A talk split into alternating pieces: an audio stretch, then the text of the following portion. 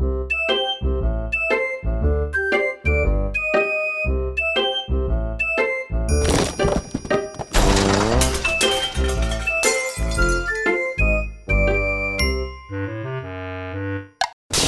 rolling. Welcome back, everybody. Episode 39, Jiu Jitsu Dummies podcast. We're sponsored by Fight Back CBD. Get 20% off your order. We did go from 15 to 20% recently. Thank you, Justin. 20% off your CBD order at fightbackcbd.com with code JJD. Fightback is currently looking for ambassadors and they want to sponsor fighters, jiu-jitsu fighters, wrestlers. He's into the WWE. Go to their Instagram. He put out a video recently. I reposted it on Jiu-Jitsu Dummies. Check it out. The look, that's an awesome thing for him to do. To be going out there looking for people to sponsor. On top of that, if you don't know, Fight Back, you know, that brand is about helping people with mental health and substance abuse issues find jujitsu, Right, right. get therapy through jujitsu. Justin loves talking about it. He loves talking to people about his journey. Right. He loves just helping people in general. Go check him out. He's an awesome person to work with. And again, you don't have to buy the CBD to have a conversation with him or ask him for some help. So go check him out. I'm Milton Campus. I'm a purple belt out of Fight Sports in Coral Springs, Florida. You can check me out on Instagram at Uncle Milty BJJ. Me and Bo here with you today. Say hello to everybody, Bo. Hola. Joining us in just a little bit is Professor Richard Bressler. He was Rorion Gracie's first regular student in the United States. All right, super excited to talk to him today. Uh, we're going to be talking about the early days of jiu-jitsu as well as his new book, Worth Defending. Did we get a shot in there? Uh, Rorion was uh was the guy who brought jujitsu in.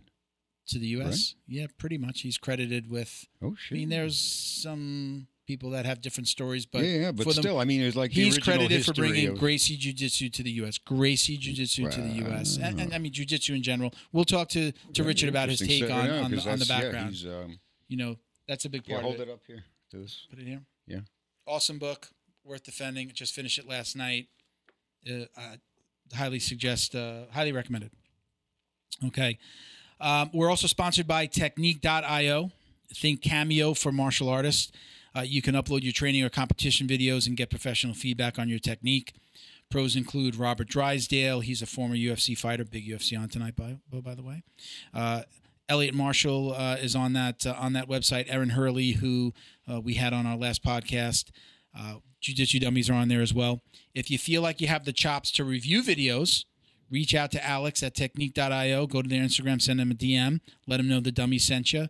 I, I would say it's probably if you're a kind of a high level competitor or at least a brown, if you don't compete, a, a brown or black belt, I think probably that's going to be the best fit. But you'll actually have people submit videos to you, pay you to review their videos. You know who mm. shouldn't who shouldn't be on there? Who shouldn't be on there? Us. Master Ken. Master Ken. He's on there. Is, Is he? Master Kenny? Is he on? I'm, is Master Ken Is on? he on there? Oh my god. I think he- all he's gonna do gotta is look. recommend you kick him in the balls. Yeah, yeah. That's- stomp the groin. stomp the groin. Shout out to Master Ken. Yeah. All right. So if you choose the dummies, if you want us to review your video, you know, we're probably going to give it a little funny take, but we also may do it at the end of an episode when we have time. We'll actually do some of those. We've done a couple on, on, on previous episodes. So if you choose us, you might also have it done on air. That's Okay? You get the behind the scenes on air. Yeah. Yeah, nobody else You'll is get doing us that. a bunch of idiots talking about. Remember, I was supposed to call this jujitsu idiots, but I felt that it was too A little harsh. Too strong, yeah. A little harsh. Huge shout out to Flow and Roll at flow underscore n underscore roll on Instagram. Get 20% off your online t shirt order, t shirt, well, t shirt, rash guards, or gi order with code JJD at flowandroll.com. Uh, and huge thank you to Sean for the giveaway that he did last month. We just awarded that um, last week. He gave away $100 worth of jiu jitsu Yeah, gear. That's cool. So hopefully more to come. Geese are not cheap, are they? Uh, a good gi is going to be about 100 bucks Yeah, minimum, anywhere up to a couple hundred, depending on on what you're getting. definitely more than my Let, let me say, on Amazon you can get one for about a hundred or less, but a really good gi, yeah, uh, buck twenty five, buck more, fifty. that's more than my professional robe. That robe that I've That- seen you. Yeah, The one everyone sees me. Oh, in. the one- It's- I live in a white robe, so that's a shout out to our Patreon podcast supporters. Um, we have a few uh, gym sponsors, so let's the first shout out Carlson Gracie, Broward County in North Lauderdale, down here in Florida. Carlson Gracie BrowardCounty.com is the website. Go check them out. As always, tell them big, uh, tell Big J that the dummy sent you. Uh, John Way Martial Arts. He was a recent guest. That that pod, I, that had a lot of fun on that podcast good as well. podcast, First yeah. time we're kind of talking about different martial arts as well. So uh, John Way Martial Arts in Plantation, Florida. JohnWayMartialArts.com. You know they do not only jujitsu but Wing Chun, Muay Thai, Choy Li Fut, uh, uh, Sanshou. Uh, they do condition MMA conditioning, knife fighting, the, and they offer classes for kids, adult, teens, and adults. So the Macarena. no, No. not the Macarena. now, our, our regular, you know, uh, podcast patrons include Robert Walker, Frank House, Wolsey Rivera. Thank you guys for for supporting the podcast. Uh, Boa Athletics, check them out on IG at BOA underscore athletics.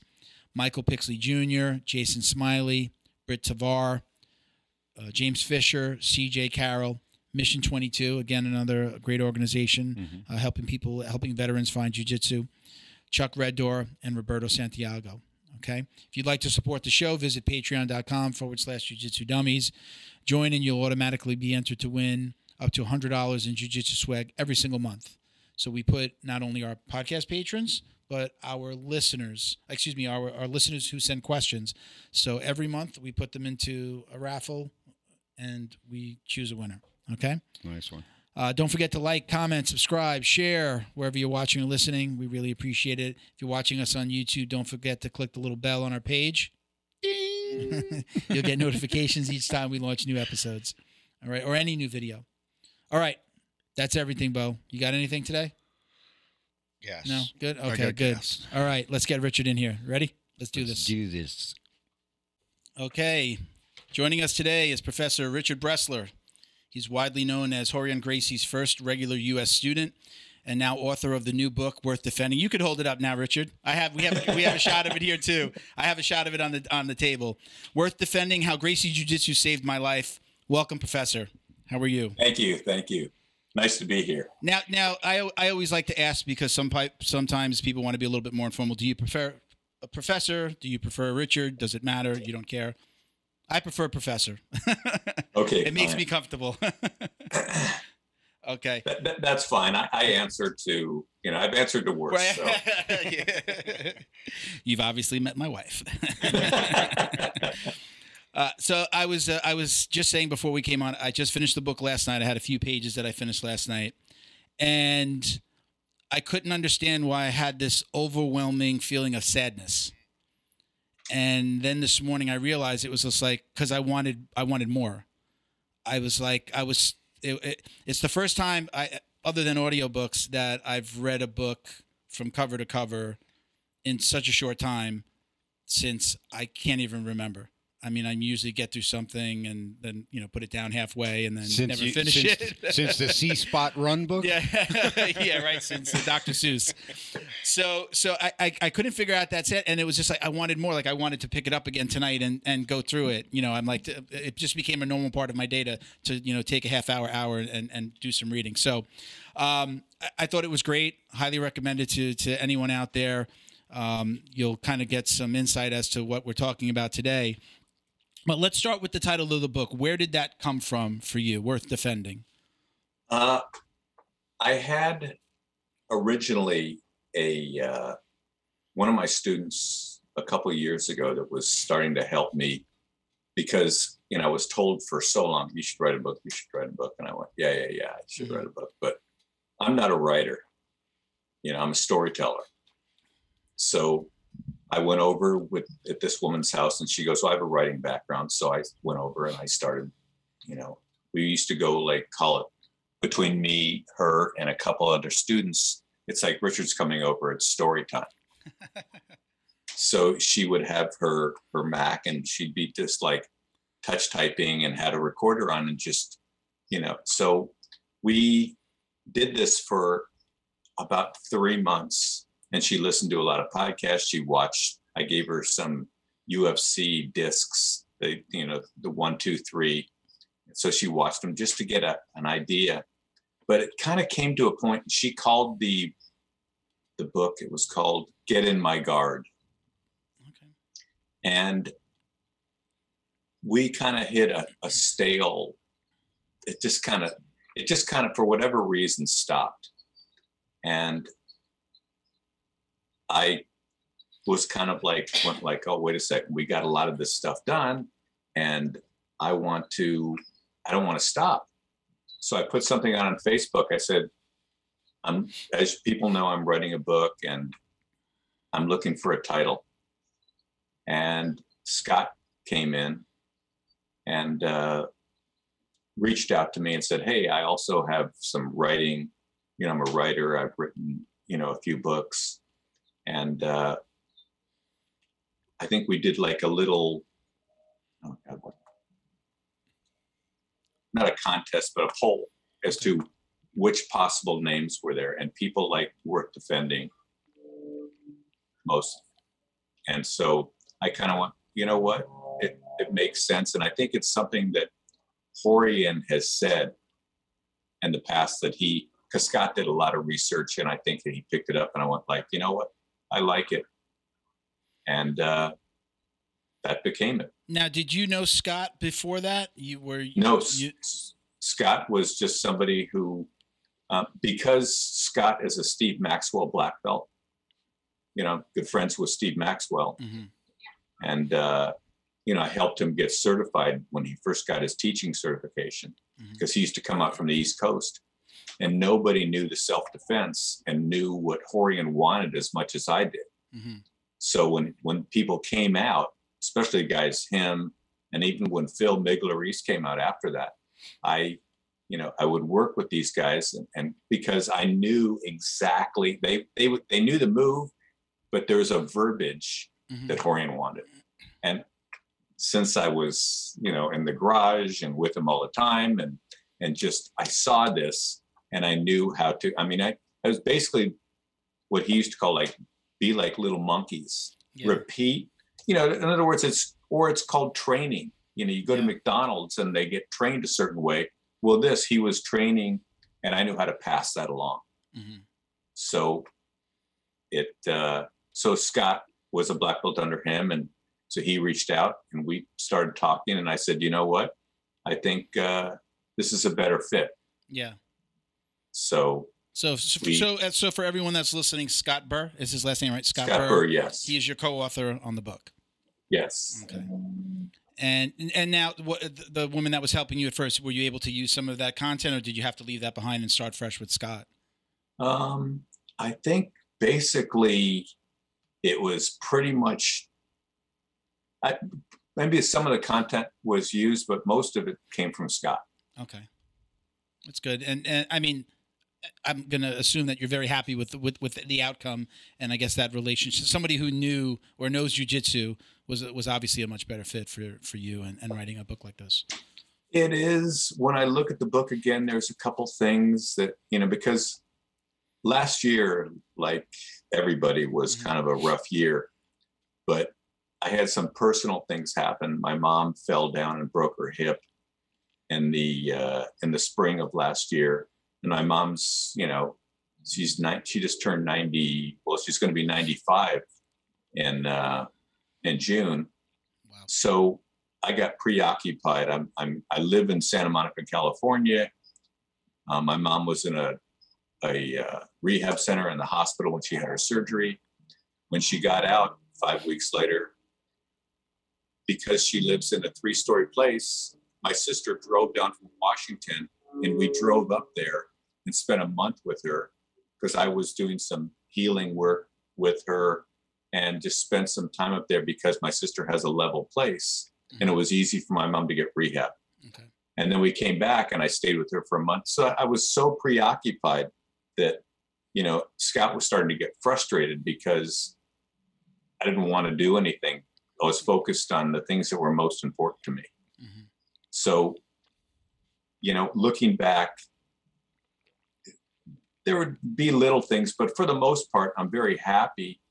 I'm extremely happy with the book and and extremely happy with like the kind of reaction that you said you had that Yeah. you wanted more. Yeah. That's something that I'm hearing a lot. yeah. And how can you not be happy with that? Yeah. Do you do you think you'd write another book? I mean, do you feel like you have more in you, more stories to tell, or at least There's always more. subject? I look, as you'll get to know if you've seen anything, I can talk. We're, but- you're in the right place. but uh, I, I mean, I did a, a podcast with some guys from that are students. One of them's a uh, LAPD cop. It was, I think, called the Armbar Podcast. okay. And he says, I asked him how long we normally talk. He says, usually an hour, hour and a half. We were 15 minutes short of three hours. Oh wow. so you know it's and and that's my that's my teaching style i wish i had longer in a class Yeah. because when i teach a move and i'm you know like i'll whatever move it is and i'll say oh yeah helio gracie showed me this and this is why he showed me this and so i'll start to talk about it and you know and i'm telling the story about why i'm doing the move which to me you're and i wrote I, I talk about a guy named Dr. Dossi, who was a therapist. And one of the things that he said, he said, people, if instead of just showing them something, if you can get them immersed in a story, it helps them learn better. hmm Yeah. So it became a style of mine. Yeah. And Yeah, I talked about on our, our last podcast about how I like to learn. Um, I definitely like to see a move, you know, multiple times being shown. Um, I know in other parts of my life, I do like to hear the background. Uh, I, I used to, I, I'm in the, my day job is uh, I'm, I'm in the marketing field. And when I train other people, I don't, I usually tell them, they ask me a question and I'll tell them, okay, I'm going to give you the answer, but I'm also going to tell you, I want to understand why you're asking the question. And I usually can tell them why, because I just, I, I know that our industry. And then I say, and this is, this is the answer and then this is what you're going to ask me next because i know what's going to happen after you tell the client this this is going to happen. So i like to tell them all those things because i know i've been there and, and i know. And it's the way that i like to learn. I like a little bit of background on something. I like to see the technique and then obviously like kind of the drilling side and then the what's next or the defense. So i, I like to see all those. It resonates with with me versus show me the move and let me go try to rip somebody's arm off. It- it's, Right. it's the way i like to learn. So we discussed that a little bit on the last podcast. Um, so let, let's kind of take a step back and uh, you know i know this i'm, I'm asking you some some questions that, that i kind of already know because i've read the book now and i've and i've watched some of your stuff but you know we have a, a a very young following uh, you know we have like you know all levels but uh, we definitely have like you know young kids and you know right up to purple of all ages but when i say young you know i mean kind of young in the jiu-jitsu world so they might not necessarily know who you are. So let, let's make sure that that everybody understands.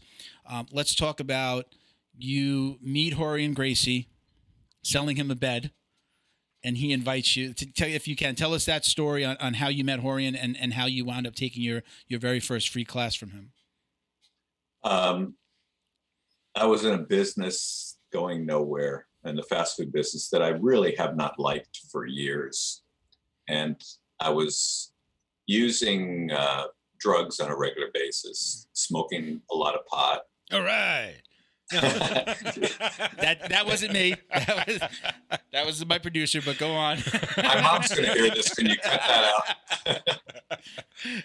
Um, but, you know, and also doing cocaine and Quaaludes. I mean, I was just really, you guys are too young to know Quaaludes. No, no, okay? no, So- no, no, no. I'm No, the my old guy. producer might might know I'm the a old thing or guy two here, about a thing or two. yeah.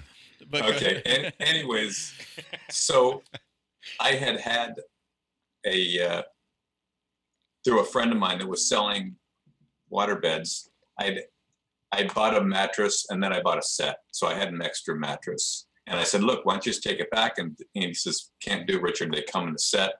So i just had an extra mattress. So i put it in the recycler. And uh, the recycler that was you know the answer to the Craigslist or whatever it is, because there was, no internet. It was just something that a paper that people got delivered, or it was a free thing. I've heard of those. Yeah. and uh, so I put an ad in there, and Rorion's roommate left me a message on my uh, on my machine. When I got back, I called Rorion, or I called the number. Rorion answered, and he said that was my roommate. And I said something about the mattress, and he said he already bought one, and I was I was really literally about to hang up, and he goes, "But I'm looking for one." So he was up at my house in a half an hour. He was lived in Redondo Beach. Drove up, we talked. I gave him a killer deal on three sets of sheets, and as we're walking out, you know, he he gives me the like, "Have you ever done any martial arts?" And and no one, no guy who's in their late twenties wants to sound. No, I'm not me you know, I, yeah, I boxed, you know, and you know, but I really, I mean, I literally boxed enough just so I knew enough to get hurt. I mean, I knew how to keep my hands up and knew a little bit of move, bob and weave, and all this little stuff. But three, four, five months worth.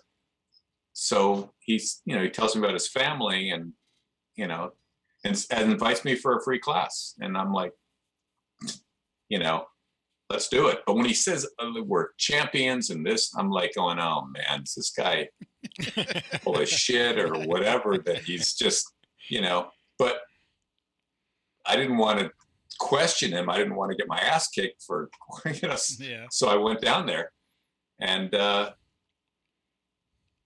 you know, it, it, I was hooked from the very first class. Yeah. I keep hearing Just- it. yeah. My producer, he keeps on hearing us talk about that. uh, You know, uh, and, and again, I think I've heard you say this as well. It, it's very addicting. It's it's an addictive sport. You can it, you're there's no in between. You either love it or you hate it. You're either going to do it or you're not.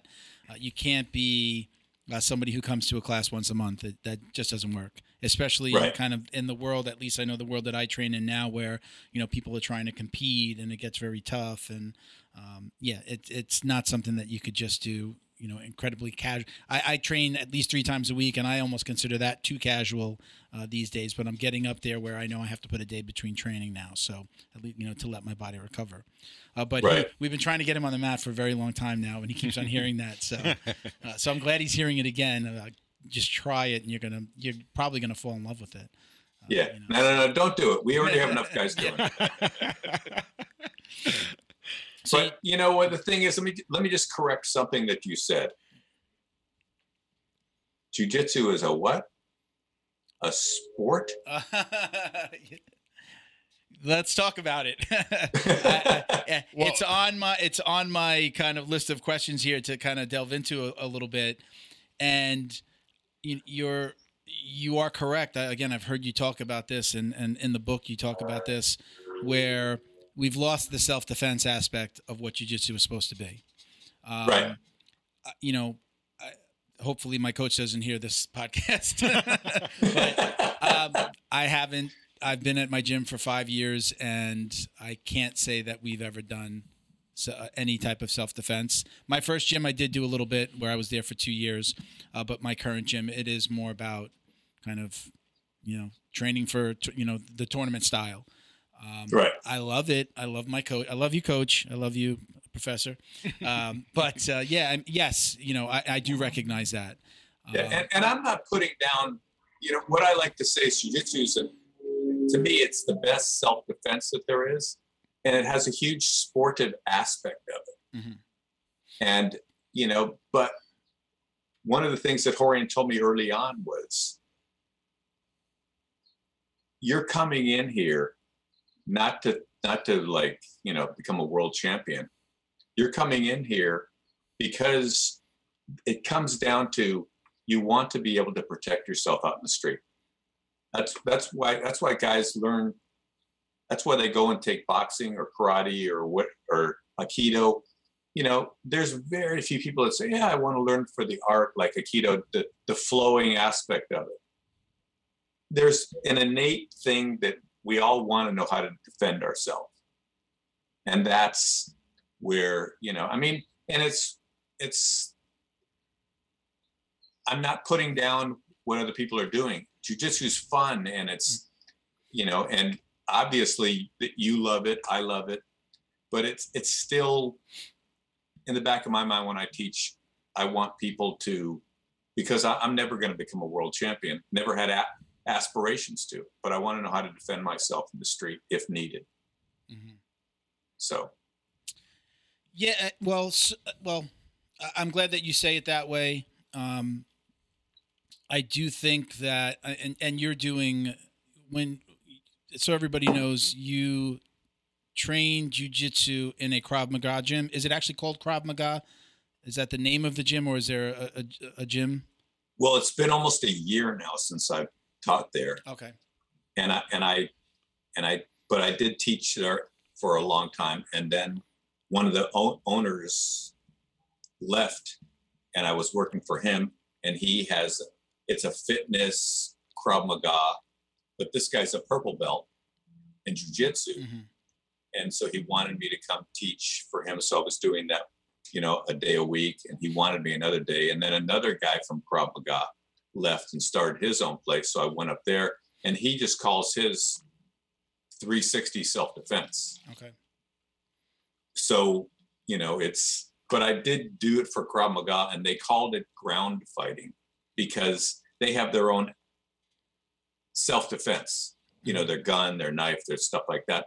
So what I say is, because I don't do very much stand up self defense there, I just say, look, if I, I help develop their ground program, Mhm. but there's still so many things that they need to know how to master because of their mentality. They they want to get the thing over with. If they're attacked in the street, they would just want to get up and get away. And I just say, look, that's great. And I suggest anybody who gets into a fight in the street, don't stay there and turn it into a grappling match. So if you can get away, get away. But if you have some bigger guy and he's all over you, you have to defend yourself first before you think about, oh, I'm going to get him an arm like a triangle, whatever, choke him out. It's it doesn't happen like that. When you get somebody who's bigger and they're all over you, defend yourself. Don't be in a hurry because if you gas out before they gas out, you're in trouble. Yeah. And you know, and then they'll say, well, what about you know multiple attackers? And I always like Rorion's answer for that. And he says, Can you imagine fighting two of you? I mean, Yeah. anybody, it, it takes a special breed of person to deal with multiple attackers. It's not about so much the technique. It's about, it's not about the, it's about the, what is it, the size of the dog in the fight. It's, or The and the size of the fight. And the, that's right. That's, it's the fight and the dog. So, and that just may be a survival thing. But most people don't have that. So, anyways, I know that once I once I really started to learn how to do jujitsu, and and in my first school, I did a little stand up. We had the you know uh, true MMA classes. You know, we had a, a Muay Thai instructor.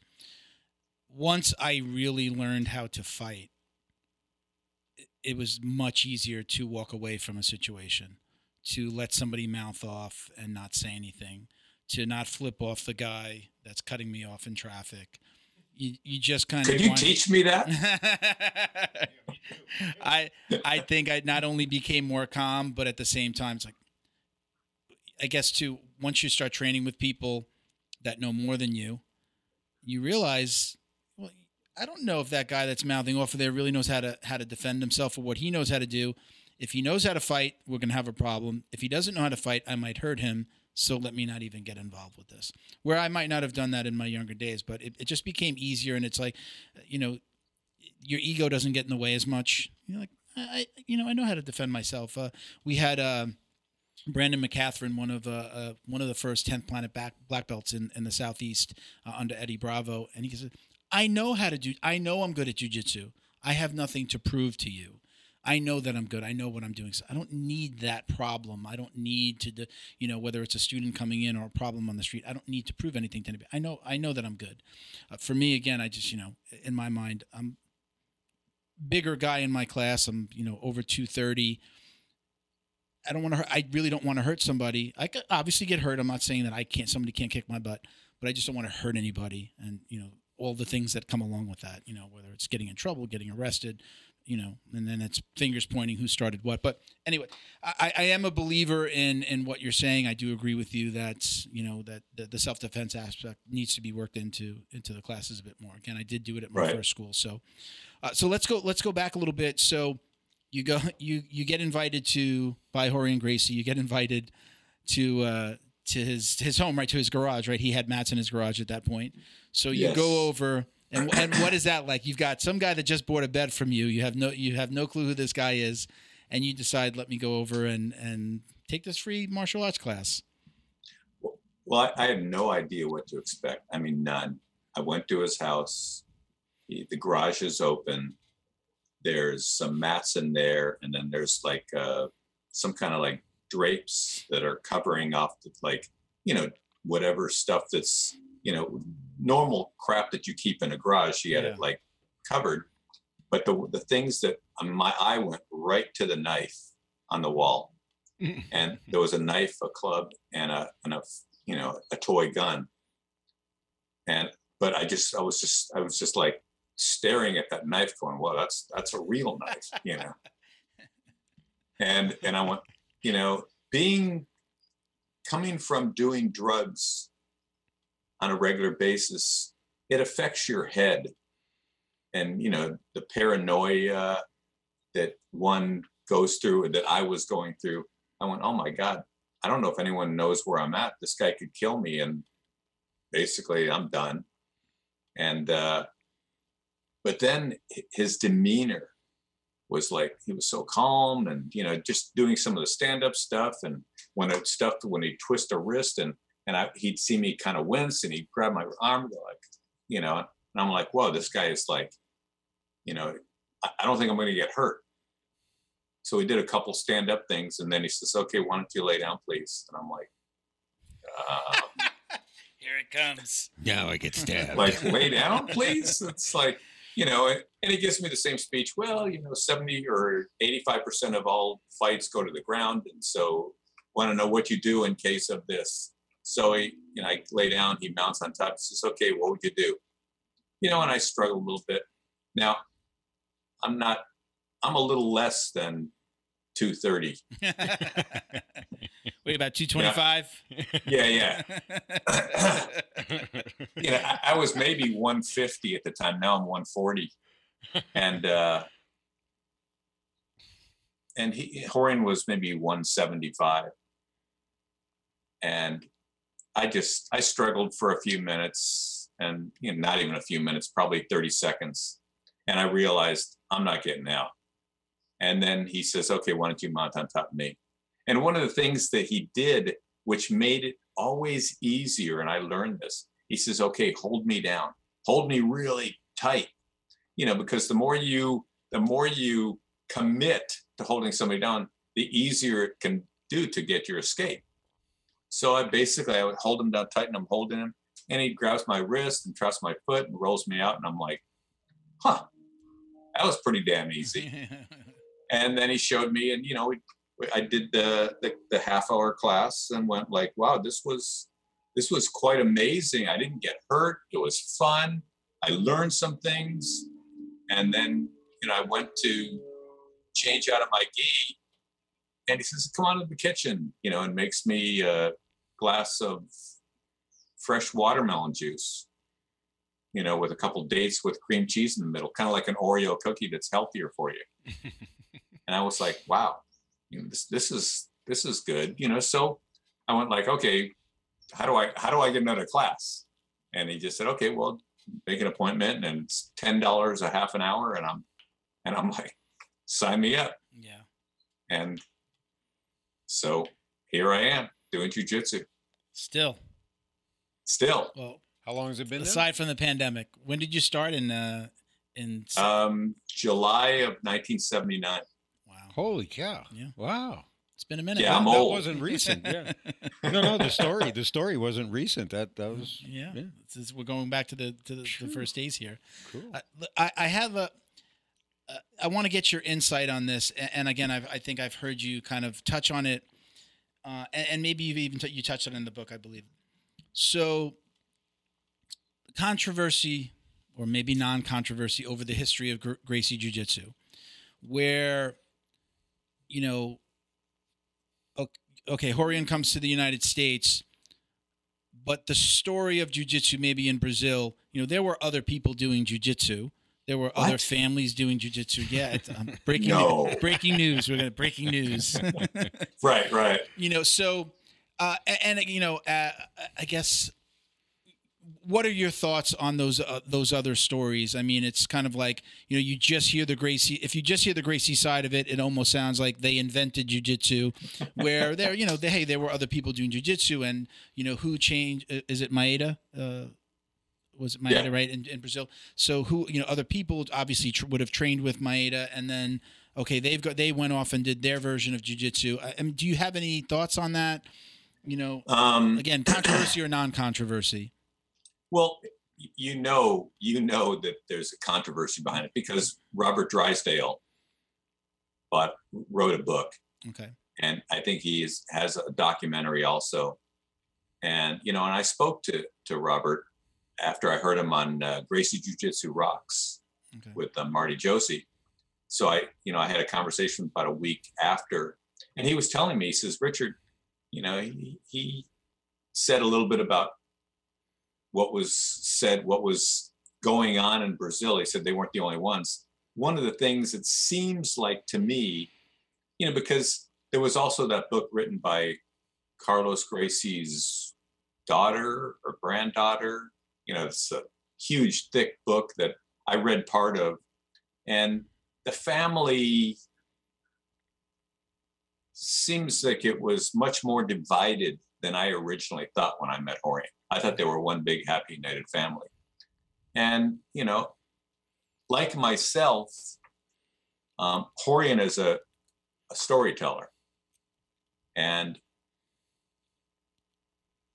I hear different things than what he told me. So the only thing that I can really say for sure is what happened after he got here Mm. because there's so much I, I wasn't there um i don't know if it's stuff that he's made up or was told to him by his father i mean i mean i, I don't know i don't know what happened on the other side Mhm. obviously they're the ones that did the most marketing Mhm. just like i think it was Hel Relson Relson that was in San Francisco before Rorion. And I just saw a video recently of him doing jujitsu in the park. Supposedly it was in 1975, which is four years before I started. So I don't know if he was training people. I don't know if he, the person he was training is the first student of jujitsu in this country.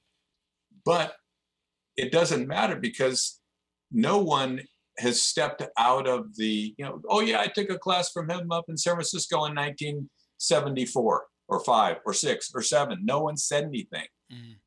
And so I only know what happened after he got here. Gotcha.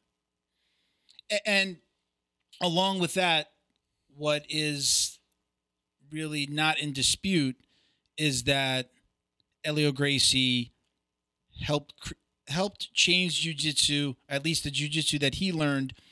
He changed it for his body type, for the type of person he was, and that's what he taught his kids. That's what Rorion brought here to the U.S Yes. that's not that's not in dispute that that lineage of Grace, essentially Gracie Jiu-Jitsu right is what you would you would call it Gracie Jiu-Jitsu right. um, is, is what so many of the schools here are learning today with uh, Right. we would say the majority I, mean, I, I can't maybe make that bold of a statement but m- most um, again I'm maybe not saying most but a lot of schools are training Gracie Jiu-Jitsu or variation of Gracie Jiu-Jitsu because of, uh, of Helio Gracie S- sticking to the the ideals of jujitsu, that's hopefully what they're doing because one of the things that I teach, especially, and it works better now that I'm older, because you know, being in my late 60s,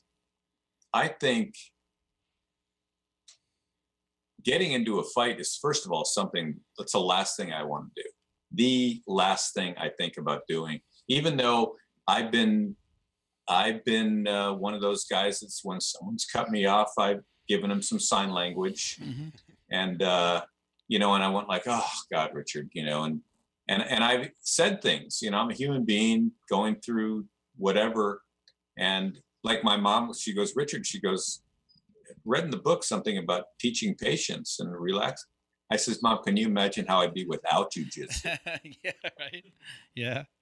So, you know, I mean, I, I, I actually I've jumped out of the car before when some guy was giving me a hard time, Really. and and it turns out the guy saw me, you know, and I'm going like, Richard, you're not intimidating, so, you know, and actually when the guy did, and I and I went and talked to him, just to explain, like, wait a second, I'm doing what I'm supposed to be doing, and you're being impatient, and when I jumped out, and the guy jumped out, and I and I kept behind a door, behind his door, so he couldn't swing.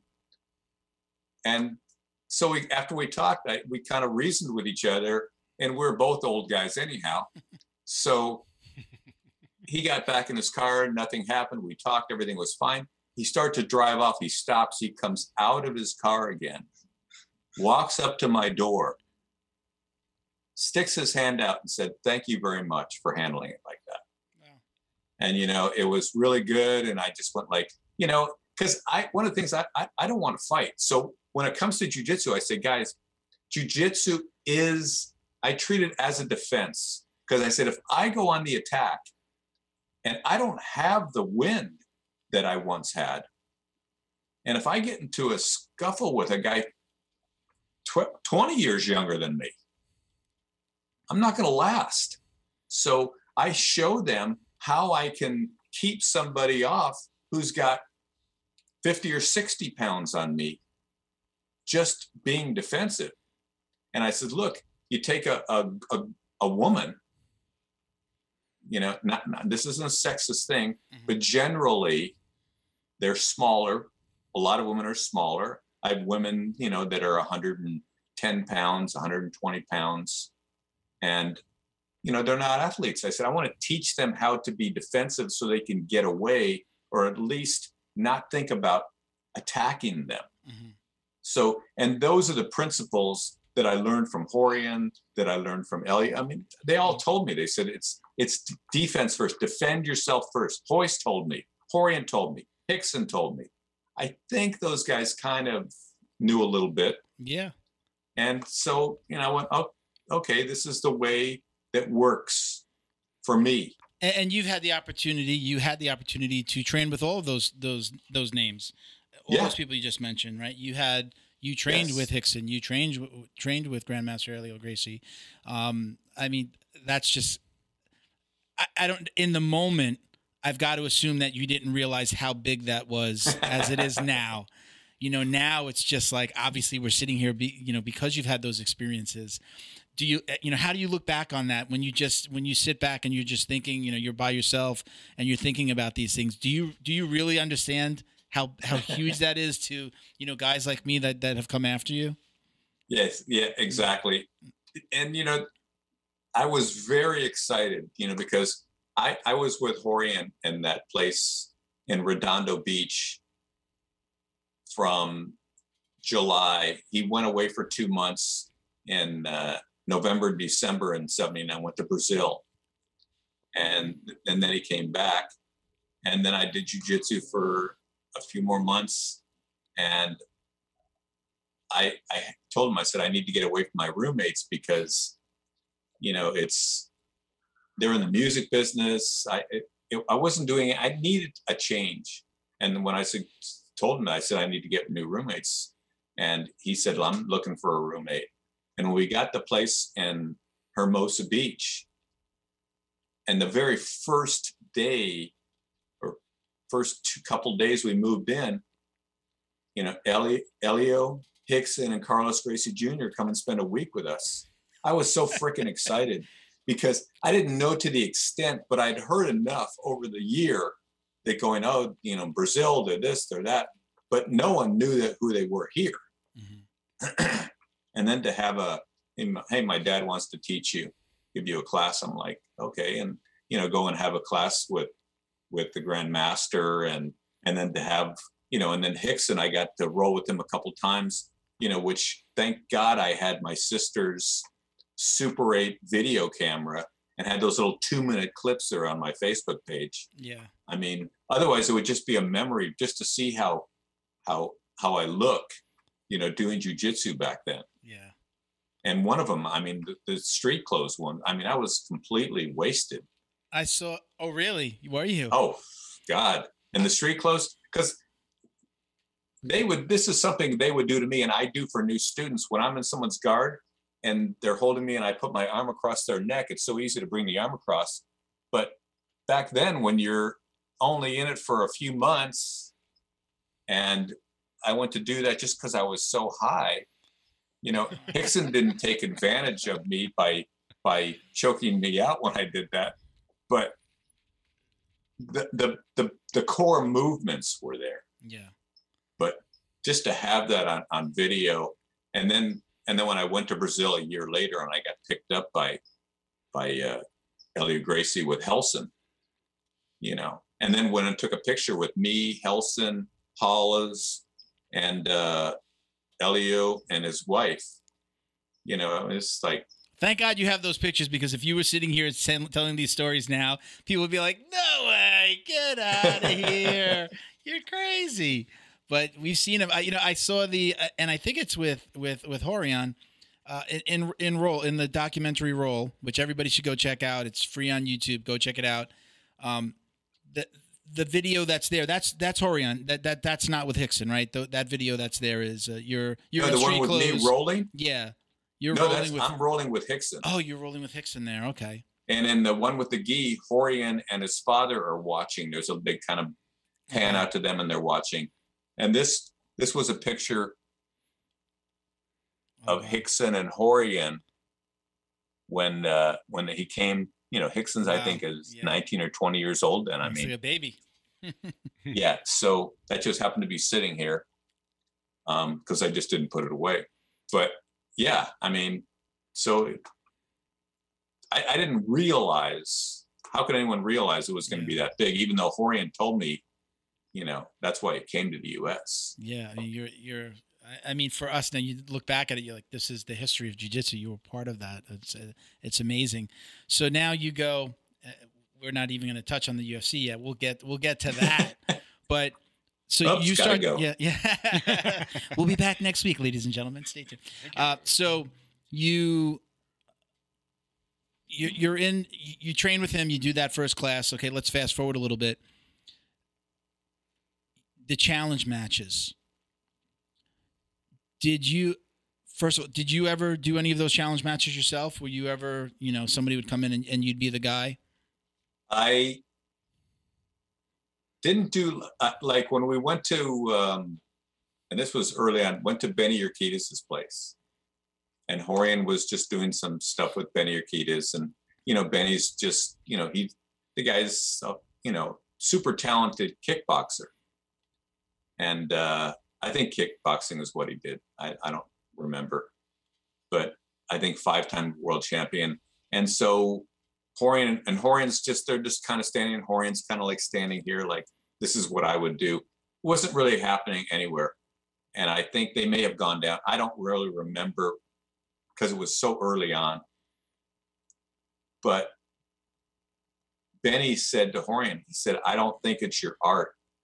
He said, "I think it's you that's that good." So Rorion says, "No, it's the art." Richard, go put your gi on, and I'm like, "What?" so I put my gi on and and I had like less than a handful of maybe two handfuls of clinching. I mean, I really hadn't gotten against live, and I'm like going, holy crap. You know, I said, well, either I'm going to get knocked out or who knows what'll happen. So he just said, Richard, put your hands up. And when I say go, just charge the guy, just clinch him, just charge, keep your hands up, charge and clinch.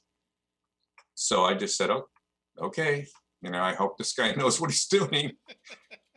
um, so I put my hands up, and this guy that was doing it, I mean, I had a brand new blue belt, and this guy had, I don't know, I don't know what color his belt was. I just know it was worn. So either the guy put it through the washing machine a lot or he'd worn it a lot. And so he said, go. And I clinched and I pulled the guy down and I started to go for a choke. And then Rorion stopped it. And I went like, I think, I don't know who was more relieved, me or him. but, uh,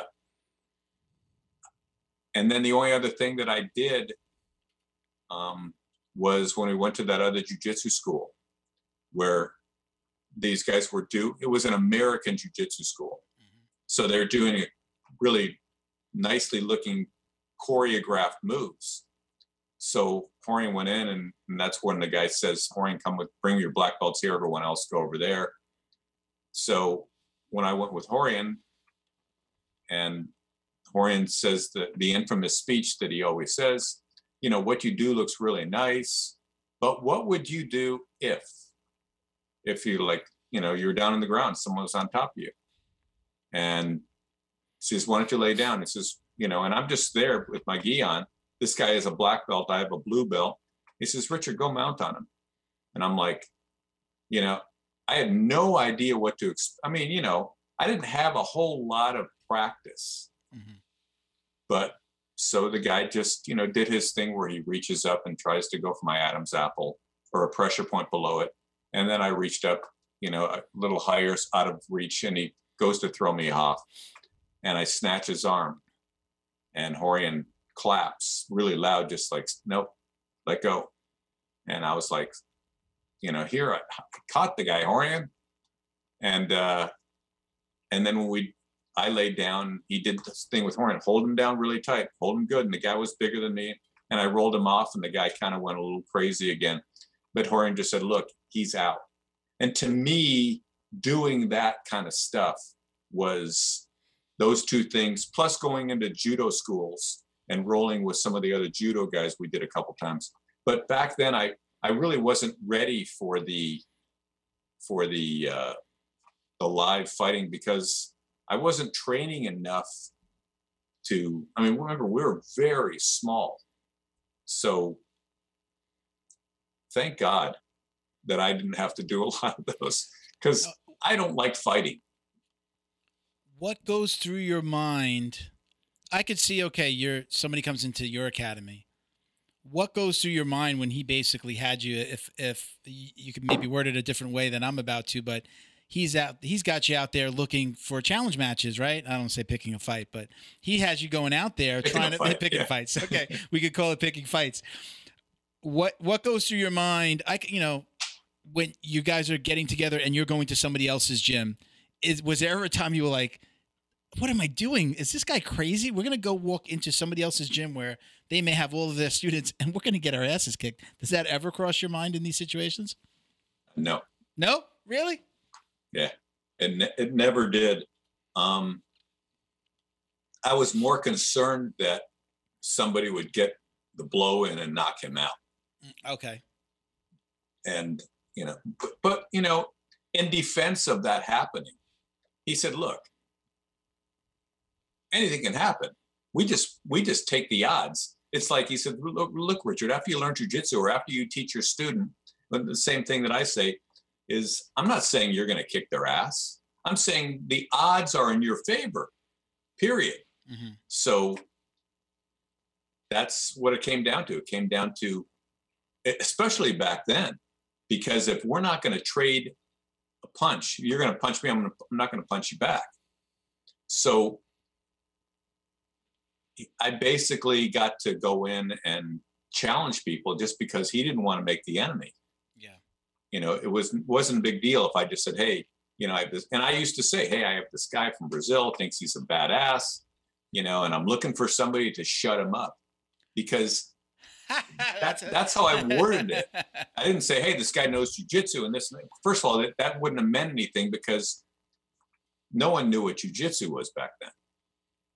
And so I just said, this guy, he's got a big mouth and I'd like to see someone shut it, you know? And I, and I, like I said, I heard all the stories about breaking bricks and breaking boards and, you know, it, after a while they became you know just nothing to me because it's like you know i just said put up or shut up i you know and and he always had the mentality of fighting and that's one of the things that i i really liked about the way that he was doing it is he, he said look we have the ability to hurt somebody really bad if we want but he said we also have the ability not to hurt them we can just say look calm down let's walk away from this and that's he never took anything that was happening personal And I and and you know what?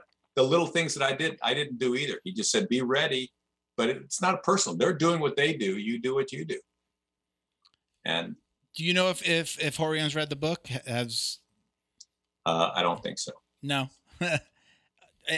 What what is your relationship like with him now? And you know, again, I know in the book, you know, you talk about uh, getting your black belt and being kind of invited back into the family in a way. Um, but what is your relationship with like like him currently? You know, as of right now, um, I haven't spoken with Rorion for about three or four months.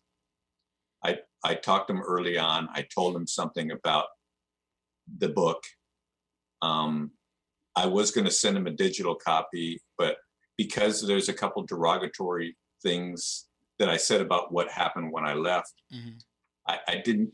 It wasn't done yet. I didn't want to to do it. And he called me up, and I told him that uh, you know, and he said, and so we kind of talked a little bit about it, and I guess he maybe he thinks that I painted him in a bad light. But it's there's no question that Rickson walked away for whatever reason, Royce walked away for whatever reason, Royler walked away for whatever reason. And Rorion had a huge responsibility and he kind of went he was the guy that started it all and he wanted to i for lack of a better term to be the godfather to be the guy in on top Mhm. and so it he you know even though i i explained i said 90% of everything i say in there is just sing your praises what you did for jujitsu Mhm. is amazing. But there was this one little thing that it was it was more of a misunderstanding of what happened. And even if we were to hear this, I mean, look, it's a fact that no one, you know, they're not they were not working. Everyone went their own ways. So it is the way it is. I, I would love one- to there's a have a common conversation. denominator in all of those relationships. Is kind of what you're saying, Yes, including yours. There's yes, a common denominator, and if uh, if it happened with his brothers, there's you can see the truth in in, in what you've said in your story. And, and I don't, I, you know, I, I think you're right. I look at it as when I when I read the book, and I hear you talking about it. Um, you're being honest in the situation. Look, you know that the whole there's always two. Uh, what is it? Uh, two two sides, sides to every every story, right? Or there's you know two Three. sides in the truth. Three There's three sides to every story. There's two Yeah. sides in the truth.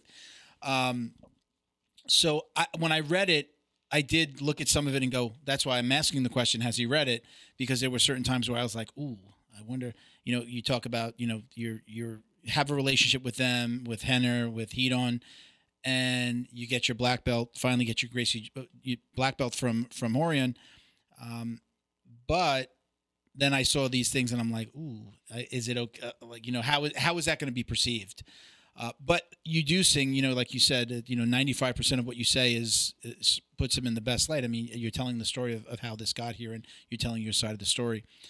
But I could see how, you know, anyone's going to kind of look at it and go, you know, like, hey, but that's not, you know, again, you still, he has his side of the story and maybe he doesn't want to be painted in a certain light. So you guys haven't spoken for three months. You feel like it's because of that? Uh, yeah, because when we had the conversation, I- maybe it was a little more than three months, but you know, I, I look, I'm open to talk to him. I, I don't have any, you know, ill will toward Rorion. I mean, Yeah.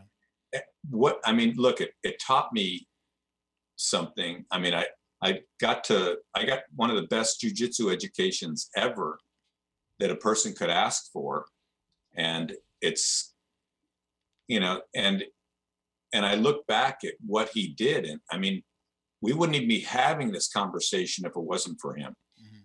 You know, the other guys that came here, um, whoever they were, like Relson, who, who or whoever it was, it didn't matter because they didn't really do anything with it. He is the guy that did it.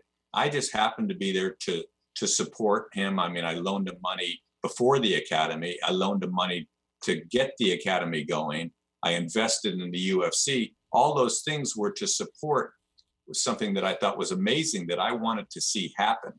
it just this is one little glitch that happened Mhm. because Rorion has always told me no one is indispensable. No one, you know, my brother, whatever, you know, it's just someone will come and do this next. Yeah. So, you know, I, like I said, I'd be more than and open to to talk with Rorion. I don't Yeah. I don't have any ill will toward him. Yeah. Well, I hope it doesn't go years this time. I hope that you got, you know, that this isn't something that's going to create a, a second rift here. Um, Oh yeah, I, I don't. I, it's I don't think it's Yeah. that big to create a rift.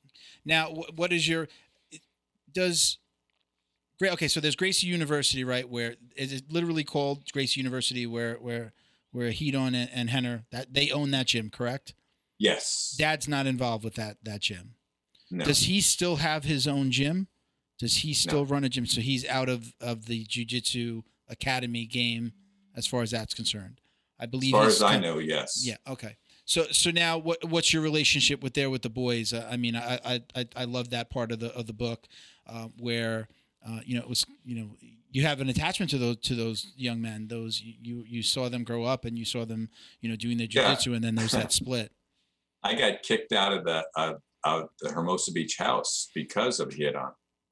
when he was being born. When Yeah, when he was born, there was no room for me. So, so I, I'm really I've been angry him ever since. Give him a couple of jokes here and there. Uh, yeah, not anymore. Yeah. But uh, but uh, yeah, you know, I uh, I I've been in, you know, like I I go well, I was going over. It's been almost a year now Mhm. since the shutdown here. And uh, but I used to go to the academy. You know, I I didn't really get certified because I would have had to go through their certification training again. Mhm. And I, but I go down there about once a week or so, maybe once every ten days, and help with a a, a beginning class, just Yeah. because you know they they had a lot of students in a class, so they'd have a the teacher plus an assistant. So I walk around and and help people.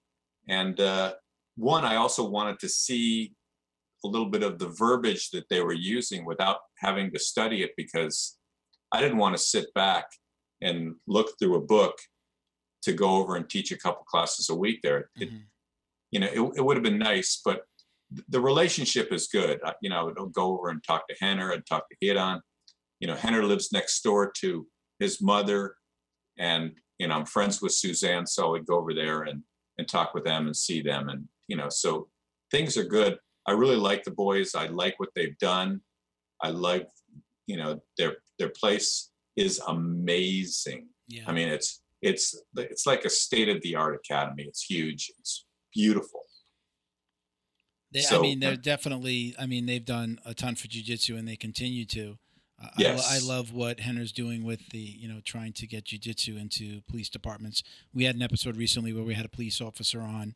Um, he runs a, a an Instagram and a website called Jujitsu Five O, and uh, you know, you, you know, we talked a lot about it. I, I, I I think, and I'm son of a of a police officer, by the way, so I, I know, you know, my my dad didn't have any of this training. There was Right. no long term continuing ed that, that I ever recall him going to, other than you had to get your gun certification. I think it was maybe once a year or um, maybe once every couple of years. Um, Right. So to, to, to hear from police officers that there is literally eight hours of training per year. Uh, the guest actually, uh, Jason from Jiu Jitsu Five O, actually said, you know, what we say here, we have a little saying that a high school wrestler gets more training in a week than a, a, a police officer gets in the entire year. Yeah, that was And pretty, that- that was pretty moving. yeah, that was like I mean when you when you hear it like that, um, and then again, you know, fast forward to, to what Rener's doing, I, I think it's amazing. I think that they bring a lot. It, it, it's funny because probably before I got into jujitsu, it sounded like they were a little bit under fire for doing things on on the web, like putting classes on the web and.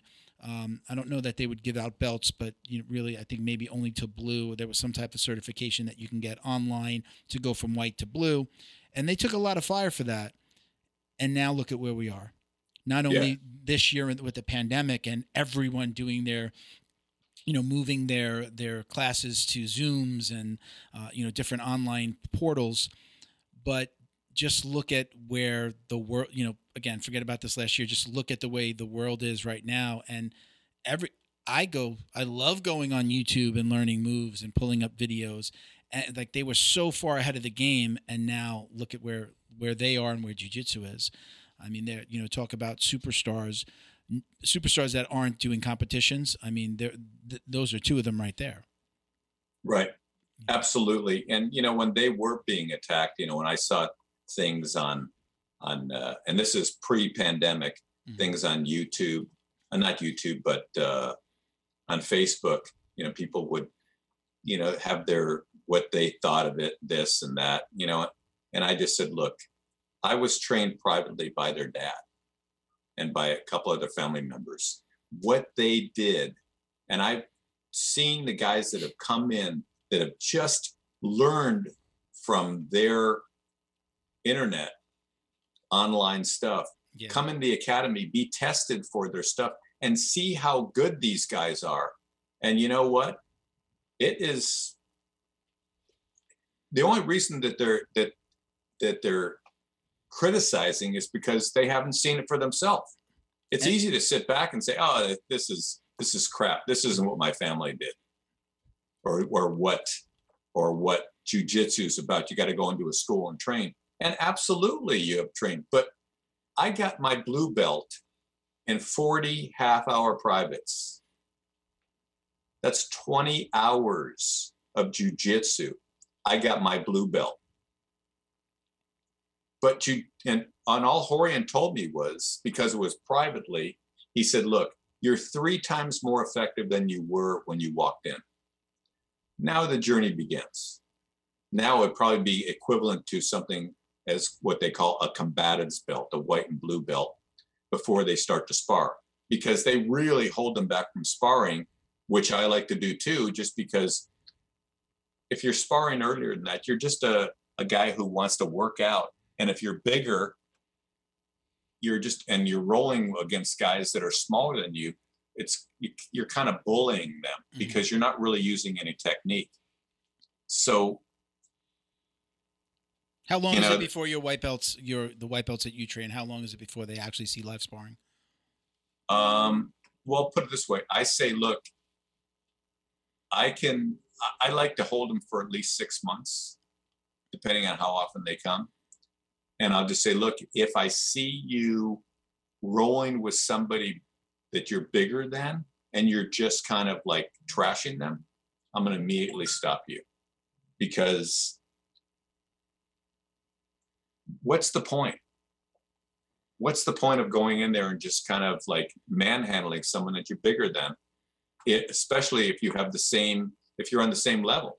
Mhm. i say you want to roll with somebody? I'll grab one of my purple belts. Go roll with him and then you'll see what the difference is. So you know i like to hold them back just because one i don't want to see anyone get hurt. It's usually the guy with the most experience that gets hurt anyhow. So Yeah. i just say just just practice the, the idea of sparring is to practice what you've learned. So and i just say go slower. Go i say go slow. Just make make it fun. I realize everybody wants to test it out like i would i teach a couple people privately um wait a second i'm not supposed to be doing that i teach you used anyways, to before. You were doing that- it. yeah, that's and right. You will do it again.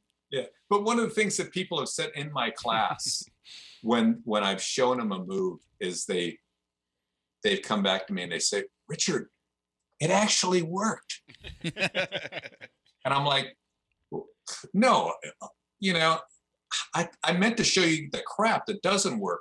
I mean, that's that's the thing. It's it's it's about learning to do the stuff that I've shown you, not just about throwing somebody and holding them down. Mhm. So, you know, I like to hold them back, but I, I want people to experience it a little. But, you know, it's kind of like you gotta you gotta go slow. You gotta be patient. I think So- you know most new students, or at least a lot of coaches, will let their guys train right away because kind of don't want to. You don't want to lose them. You don't want to lose them as a student, and you want they. I think the mindset of the coach is, if this guy's not getting to play around a little bit, because I mean, what's I know for a lot of guys, what's the most fun part of the class is our live rolling. Right. So to, Right. to not let them do that, I think a lot of coaches think, well, I might lose this student. He might go someplace else where they're going to let him train earlier. I know for me, when uh, you know I'm a I'm a purple belt. When I do get matched with a, it's my my coach will always every time we have a big guy come in, he'll always he makes the same joke. He sees them walk in and he goes, Milton, Amazon Prime has a delivery for you, and it's, it's always this really big guy. So I, you know, I'm I'm use I'm I'm with those guys that are at you know 200 plus, but you know sometimes up to 265. Um, I'll usually if they're brand new, I will usually they they we allow them to spar very early on. But when I spar with them, I'll usually say, okay, what do you want to work on? I'll let them know kind of like we're probably not going to roll here like you think we're about to roll. Let me start in your guard. You start in my guard. Is there anything you want to practice? Do you have any questions about anything? Let's you know let's let's work on something. Um, it's the way I do it because, like you said, usually the person that gets hurt is the guy with more experience. Because Yes. I'm not trying to kill him. I'm not trying to just submit him in two seconds. I'm going to let him work, and if he's what we call right spazzy, he's gonna, I'm going to be the one that gets hurt. So I, I've done that for myself. Again, I'm, I'm a little bit older uh, than most of the people in my gym. I'm 47. I'm not going to. Ooh, you're old. Yeah, I'm, I'm old. I'm catching up to you, Richard. We're going to be. I'm almost there. I'll catch up to you soon. Um, Yeah. well, uh, I will. Uh, you know, I, I, make that point because uh, you know I, I want to be on the mats for a really long time, and I've ever, the only injury, major injury I've had was besides a little, you know, kind of pulled muscle here or there was uh, ACL MCL injury before the Mhm. pandemic. So it was actually the day before I went into quarantine. I thought it was It when was- you cracked your ego. Yeah. so I, I, you know, I've been babe up until recently. I've babied the knee. So again, you know, I, I take that tech. That that's me. It does it. I don't tell everybody else that they need to do that. You know, I'm not a coach at my gym. I'm a student. But when I'm going to train with somebody that's brand new, that's that's the the route that I take. Un- unless they, if they're, you know, once they get more advanced, even as a white belt, then you know, then we can roll and you know, then it becomes a little bit more fun. And you know, once they get that spazziness out of them, I think it's just uh, it becomes it becomes fun for both of us. Yeah. I I have a go ahead. I'm sorry. Well, no, I, I agree, and and I have a former student of mine started with me at the academy back in '95, and he he followed me over to Beverly Hills in '96, and then we lost touch, and we just I he emailed Krav Maga because he lost touch with me, and they gave him you know they hooked me up with him, and I started talking. This guy after he left me, he went to the Machados. And then I asked him how many schools he's been at. And he said he's been to about eight different schools. Hmm. And, you know, just from one, because he moved a lot. oh, okay, because he moved. Yeah. And uh, so he got his black belt about two years ago. And one of the things that he told me, he says, no one teaches the way you teach. He said that the, that kind of mindset, the places that he was at was too competitive. I was saying like go easy, and other guys would say, okay, we're going and go hard. We're we're training, you know, and, and it was it's just it was just a different mindset. And and I just teach the way that I was taught. You know, if you're if you have aspirations to become a world champion, I can you can start with me and I can give you some good basic foundation, but you're I'm not going to be the coach for you if that's the way you want to train. Mm-hmm. It's just it's not going to be a good fit. So, you know, I what I what I do is too much ingrained in me. So, what were you going to say? Uh, well, I was going to ask you about a specific story. I'm not sure where I, I saw. Again, maybe this was in the book. Um, you mentioned Chuck Norris, and and uh, I guess I'm not sure if there was a kind of a split between Chuck Norris and Rorion. Did Chuck Norris actually train with you guys at a point? Was he coming to your same your academy once the academy was open? Uh, no, this is Chuck Norris trained before the academy. Oh, before the academy. So he was in the garage. Th- those were the garage days. Well, you know, I don't ever remember seeing Chuck Norris come for class. So he didn't. If he came, he didn't come very, very much. Okay. But Chuck was in Brazil, meeting Helio and and Rickson, and then they said that you know they have a uh, because I guess Chuck was lived in Torrance, and they said our brother, you know, or my son, whatever, teaches up there. So he came back, and then you know in 1988, we went to Vegas in the summer, and Chuck invited them. You know, so they didn't spend a lot of time there. And when they had their little falling out, Chuck contacted the Machados and was training with them. Okay. But this was this was right probably end of 88, 89. So we didn't see I didn't see a lot of Chuck. Can, can you saw- talk about that split? What happened there? Was there something specific that happened, or was that just kind of the brothers all went off? Like everybody went off and started opening their school, their own schools at a point. Did he just go with somebody and then Rorion was mad, or was there something that happened? Or You're is that breaking up, Wes. There's not something you want to talk about. you know what it, it, it's something that uh it was just a a, a, a- a misunderstanding as far as i know I- and i unless i know for fact i don't want to comment on anything Okay. but but they, there was a separation and chuck did call up uh either Rigan or carlos machado and i guess ended up putting them in business so you know I mean, the one thing that I will say, Rorion has a very strong personality. And like, there's certain ways that he wanted things done. Mhm. And Chuck, uh, you know, whatever wasn't a good fit for Chuck. Okay. So contacted them and then, you know, and then put him in business. yeah. Okay, So, we'll leave that there. So, okay.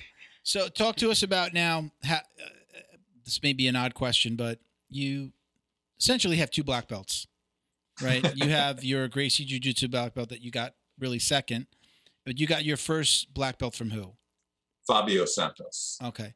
So now, and again, this is where the odd question comes into play. Do you very specifically the actual real belt that you got in both of those situations? Which one do you wear when you're when you're training? Which one do you feel like is the true black belt? Is that okay to ask, or Um, does that? I don't want to put that to put the you in a only weird reason- situation. the only reason that I wear the first of all, I have three black belts, three three physical black belts. I have the one, well, I don't even have the one that you know because I never. Fabio just told me. He said, "Richard, you're a black belt." I never saw him personally. He just said, "Put a black belt on." And I went to the martial arts store to buy a black belt. They wouldn't sell it to me. I'm like, "Wh- wh- "You need a certification." I said, "I need a piece of paper that says I'm a black belt." Guy goes, "Yeah." So I went to Krav Maga. They had a black belt there. I put it around. They said, "Okay," you know. So, and I and I wore that for for years, and then I went to the academy when Ryron called me up and said, "Hey, we're we want you to speak about my dad," and then they gave me that in 2010, and you know the it's got some wear on it, and then um, there's a guy named John Iwano who used to, and he still does make gis.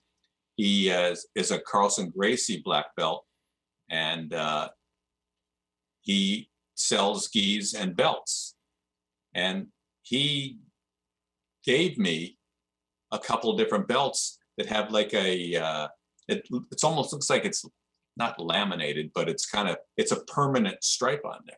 Okay. So I, I'm not attached to the belt, but as far as I'm concerned, Fabio bl- gave me my black belt. Okay, that that's I mean, kind of where I was going. That was going to be my follow up. If if you're Yeah. talking to somebody who's maybe doesn't know about your history and doesn't know about the, you know the the two black belts, what what do you say? Who are you a black belt under? You know. I'm a black belt un- under Fabio Santos. Okay. All right. Yeah, because I'm Lowell was his first, I was his second. Lowell Anderson, who I started Beverly Hills Jiu Jitsu with, who is a good buddy to this day. We were training over at the Gracie Academy. We got our brown belts at the same time. He got Lowell got his black belt, then he gave it, you know, to me. And uh so, you know, it was the, the other one was just kind of a recognition. Like here, you know, Like ceremonial, more ceremonial. yeah, kind of like here, you know, maybe there's something that would, like they said, long overdue or whatever. So, which is still nice. oh yeah, absolutely. Yeah. And it says the official Gracie black belt on. it. Yeah, that's good. What, eh, how do you fit into the Dirty Dozen, or can you give us? Can you tell us about the Dirty Dozen? No, I can't. No, you can't. Yeah, because the, list that I saw there, and I don't have it in front of me, but you know, like I think that they, I don't know if Dave Kama is on there, but and Dave Kama is a Rickson black belt. I didn't know if Chris Saunders was on there. and, and that's So- a list of all the first uh, jiu-jitsu, Gracie Jiu-Jitsu black belts, correct? Yeah. Would be the first twelve. Yeah, Okay. yes. Um, but so the list is what some guy thought. I contacted them. I said, "Hey, wait a second. This is not right. This, this, you know, look, I, I love Dave Kama. Dave Kama is super nice guy, very tough guy. Um, but Chris Saunders was Rickson's first. I know that for a fact because I'm good friends with Chris, and we've talked about it for years. We got our black belts the same year, so the list, um, whatever it is, let's just say I was, you know, I was one of the first 2000 black belts. No, I, was one of the first, you know, probably 12 to 15. Call it the dirty dozen. Maybe I was in there enough. It doesn't the dirty, the me. dirty baker's dozen. yeah, the dirty baker's dozen. I was in there, you know, so I- I- it, my sense from you again from reading the book and your other you're not so so worried about that stuff even the degrees and uh, you right it it's about jujitsu. It's not necessary it's not about the belt. It's not about the amount of stripes you have on your belt. Um, and i you know i i know for me i'm i'm at this point at purple on the brink of, of brown and i'm just like i'm, I'm happy right here I, it doesn't I, I think you know you get to this point. You know, you're so I, I want stripes and I want belts and when's the next promotion? And I honestly right now could care less. And I, you know, it comes from being out because of the pandemic, having hurt my knee, and coming back to it and going, oh wow, none of that really, ma- none of that mattered. Even though I've seen other people that were behind me who did train through the pandemic that have, you know, kind of surpassed me now because now they've trained an extra year. Um, it, I think you know the first time we lined up and I was just like oh wow they're on they now they're on that side of me then that side of me. They're on my right instead of my left and nothing really changes. My jujitsu is the Yeah. same. My their jujitsu is the same.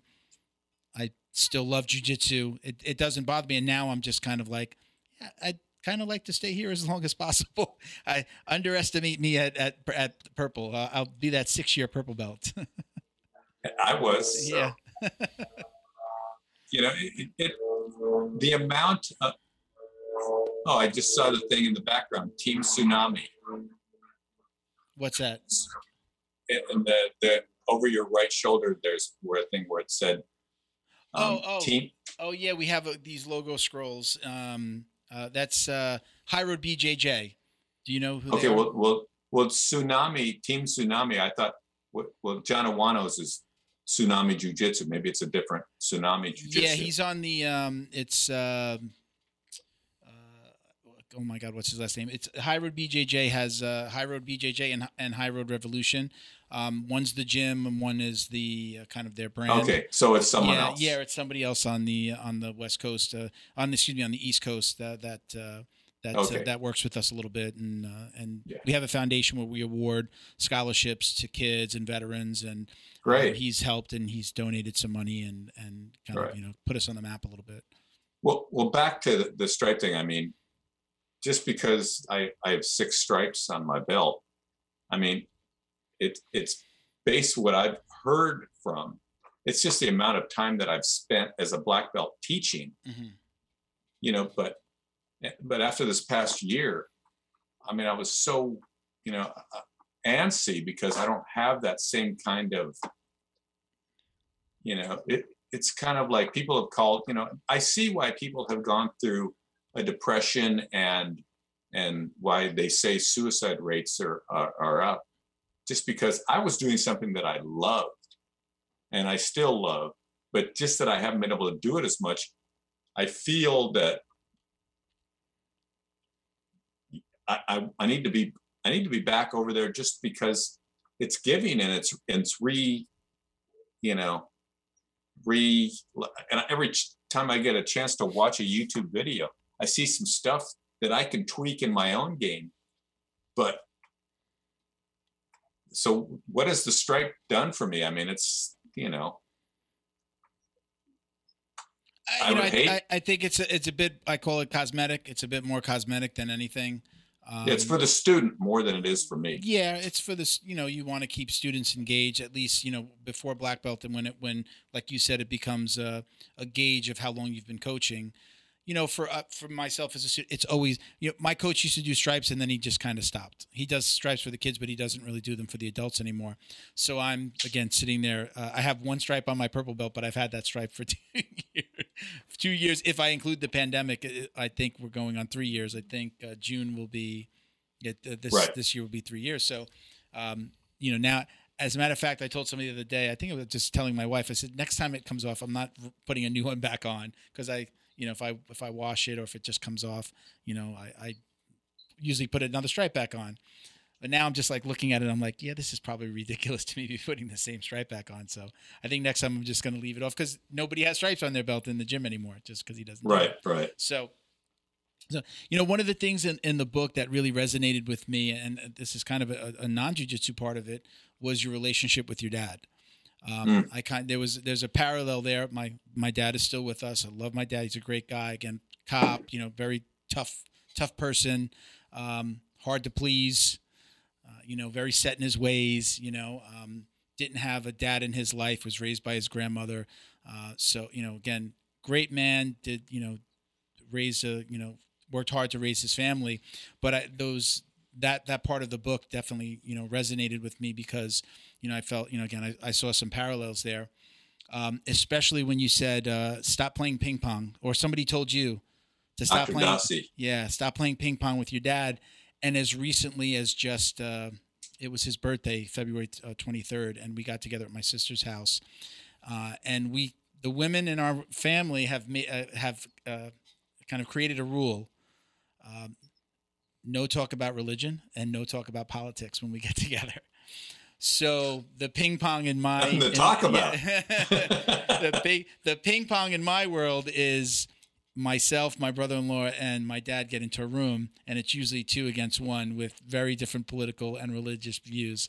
Uh, so I've been trying to stop playing ping pong even before I read that, but the way that that you put it in the book, I I realize I you know I just really need to stop that. He's just turning 76. He's in really good health, but you know he's 76.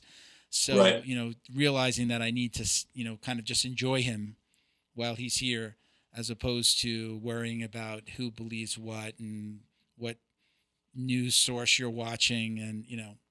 So I, that that again, that was one of the reasons why I was. I think I was sad to put it down because I, I wanted more, and it, that that alone just helped me realize that okay, I am on the right path. Stop doing this thing that you're doing. So, um, so yeah, I appreciated that. Um, you also talked about Can, can I can I respond to that? sure, sure, absolutely. you know one of the things that that that would that was a huge huge thing when dr dossi told me that just because you know it made me realize my part in this Mhm. because here it came to me when i was in the hamburger business for i remember i started out at 10 years old Wow. so i was i was flipping hamburgers from around the age of 10 or 12 up to when this happened with my dad, I was probably, you know, in my late 20s, early 30s. And when he's telling me where to put the burger on the grill where it would be hotter, and I said, Dad, you know, go bug somebody else. You know, there's newer people. And, you know, here I'm, I'm like, you really have to tell me how to cook a hamburger? but so I would always I would fight with him at that point. And then when I to- told Dr. Dossi, he said, next time your dad tells you, just just say where. Where do you want it? So but sure enough, that's what my dad did. It was automatic behavior, as most people have automatic behavior.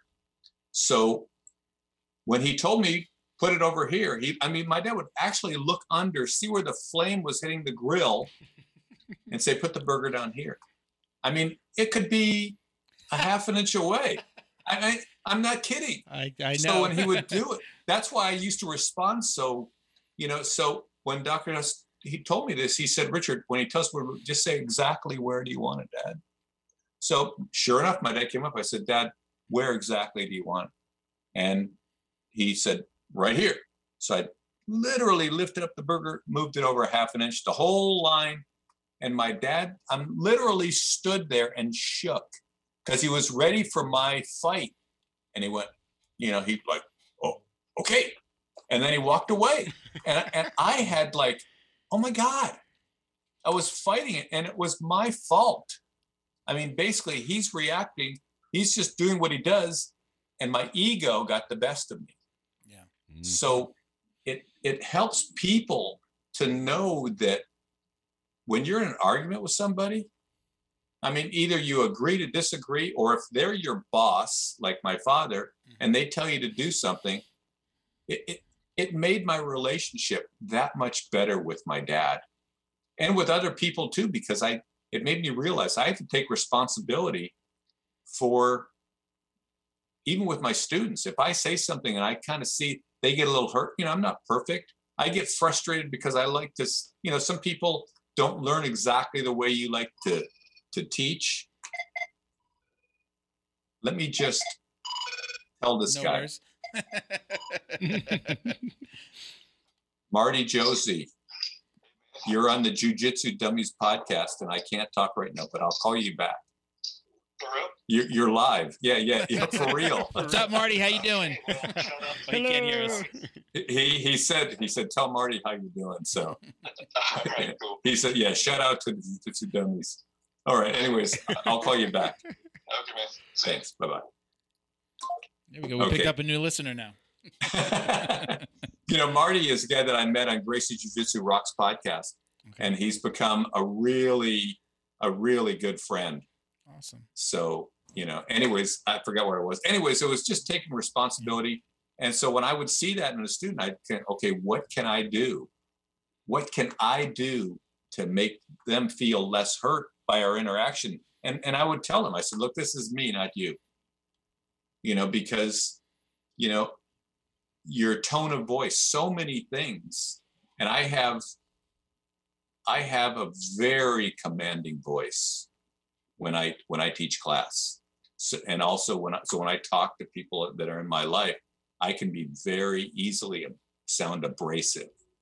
And so he taught me how to keep my voice, which I'm not there yet. You Mhm. know, I'm a human being, and it's, it's easy for me to. So, to, for for listeners out there, just to take responsibility when stuff like that happens, you got to really. It's Sometimes you have to take a tough one. look look back at yourself, and um, you know, again, like the analogy of not hitting it back. Don't. Sometimes people do want to have a little bit of a battle, like you said. Your father was expecting to have that battle, and you didn't hit the ball back, It's habitual. and habitual. he didn't know what to do. It's habitual. They, Yeah. You develop a habit, and you you see That's each right. other, and you just feel compelled to get into it. yeah, yeah. You don't I- get- I- it's automatic behavior. Uh, I'm Yep. learning that, and it's even funnier is that I have the, you know, you say you have a commanding voice. Um, I've had to learn that just because of my size, I'm again, I'm not, not my size. Most of it's here in the middle, but because of my size, that sometimes when I talk to people, I even had uh, had a conversation with somebody at my at work. Not only my, my wife has kind of reinforced this is like, do you understand that it looks like you're about to kill somebody when you when you're getting angry? I feel like one of the most gentle people on this planet. Yes, I do jujitsu, but I'm not going to hurt somebody. I'm not going to hit them. But she says you don't understand how it looks when you're coming Right. at somebody when you're angry. She's How like, tall are "You're- you? Um, five eleven Um, okay, so to 5'11", 235. So you know, think about you know you're speaking to a woman, uh, a, a salesperson that you work with, or uh, you know an account executive, and how Right. it appears to them when you're maybe getting angry or tense. It's almost like you look like you're going to hit somebody, or you might get physical.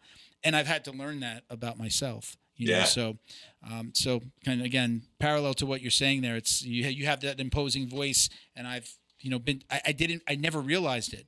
I had to be told, and, I, and I'm glad I, I know now because now I try to be smile a lot more, be a little bit more gentle. yeah. Well, now I say. know how all the, now I know how all the seven year olds feel when I'm teaching when I get mad.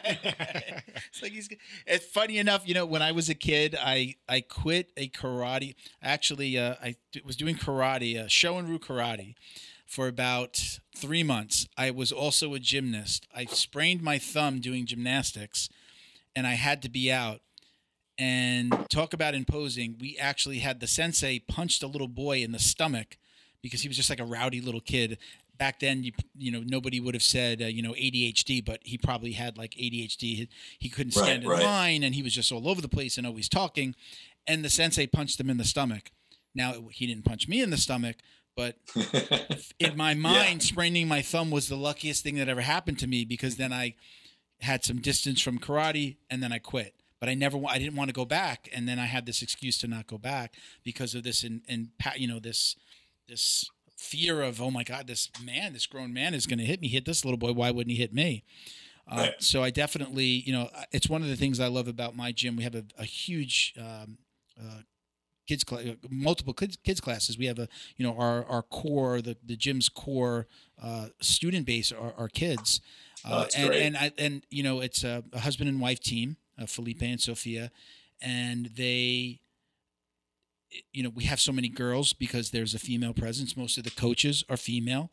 Uh, and then you know we have felipe who is just incredible with the kids.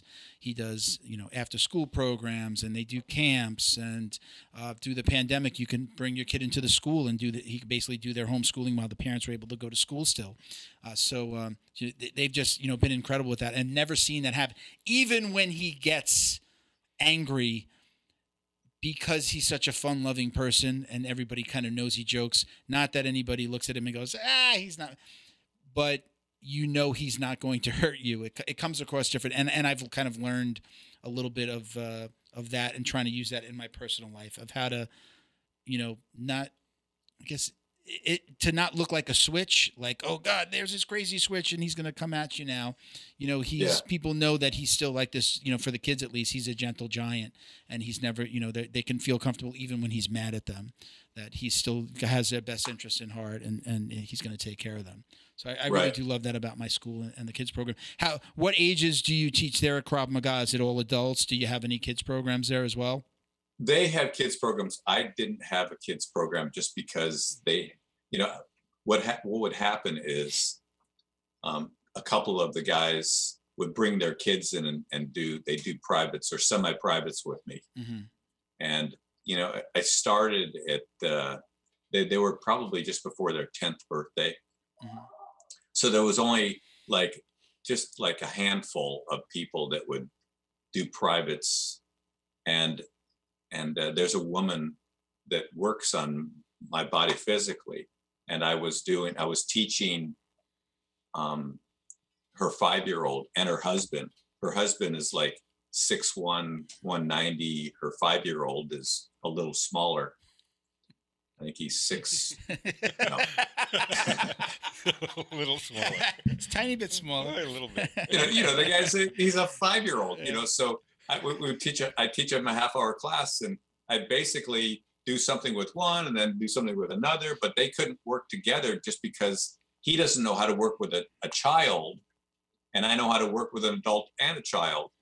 So, and, but that's where I love, I love teaching um, kids and women, you know, and, and it, it used to be kind of a running joke because the guys, you know, especially when I was younger, they'd say, "Oh, we know you like rolling with women," and I said, "I like rolling with women not for the reason that you think. It's just that most of them aren't trying to prove, you know, with their ego, Mhm. trying to tear my head off.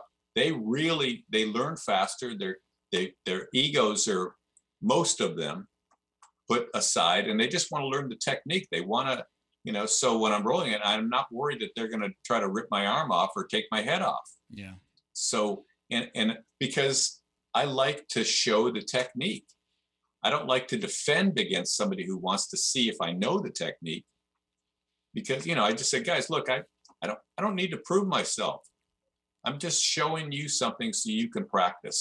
So you know i wish there was you know and there started to be before the pandemic i started to get a decent i'd say 30% of the of the of the classes were women. So which is which is great because you know, and Krav Maga, they they'd come watch the sparring and they would just walk away from the door. And a few of the Krav Maga teachers that were taking my class, they would kind of they would come after him and say, "Hey, you got to come and take Richard's class. Don't worry about the sparring. Just come in, take the class, see what it's about." And once they would take one class, they're hooked. They would tell one another one of their friends. So, Yeah. you know, it's it's uh I don't know. It's amazing. Yeah, no. Again, go back to what we said before. If you can get him, if you can get somebody in in into the class, you know, it, it's they're either in or out. There's really not a lot of Yeah. in between. You know, you're either hooked and you're like, I I need more, like you and I did, and then there's some people that just, yeah, it's not for me. No sweat dripping in my eye, not not for me. You know. Grown man's butt sitting on my face, no, not. I don't think so. You know. So you, you know, Richard, you just mentioned uh, you you said that somebody that uh, somebody who a woman that works on your body, right? Yeah. You said so. Let Let's talk about that because again, as somebody, you know, I started just before my forty first birthday. I'm forty seven now, um, and I am. I'm constantly speaking about this even to the younger guys in my class. I'm not telling them not to train, but I'm telling them to take care of their body. And for me, part of that is, you know, putting, you know, taking breaks. Can't train seven days. We can train seven days a week at my gym. We have classes seven days a week, but telling, you know, it's okay to take a break. You're not being a, a wimp. You know, you have to let your body heal. And I, I, I usually the young guys don't listen to that until they get their first major injury. You know, they Yeah. do a competition or something like that. Talk to us a little bit about how you take care of yourself. Like, you know, what is your advice? What are you doing for yourself? Uh, and then I'd really like to talk a little bit about and maybe learn a little bit more about. I believe it's neuro, neurosoma. Is that- am I saying- Neurosoma is one one of the one of the um, um names that they've called it. Okay. It's that was coined by a woman that learned the technique and she just put her own name on it. okay. There's also might be called something else. The guy who taught me called it neuromuscular therapy. There's quite a few things. Okay. The main thing is that the principles come from a guy named Thomas Griner Okay. who wrote a book called What's Really Wrong with You How Your Muscles Affect Your Health. And I started getting work done by this guy when I was, uh, it was in 1993 or 92 when I went, I went to a, a uh, whole life expo. It's kind of a new age type of thing. And I'm walking around looking at all this stuff. And, uh, and there's this chiropractor who's say has a sign says five dollars for 10 minutes and i went like five bucks what the hell and i laid down on the table and the guy worked on my neck and my neck felt so much better just in a short amount of time so i took his card and i said what do you charge and this is 92 he says i charge $100 an hour and i said well don't expect to see me anytime soon but uh, I'll keep your card. And then a few months later, I got injured teaching class. I went to this guy who I knew who did trigger point therapy. I couldn't lay down on the table. I couldn't lay flat.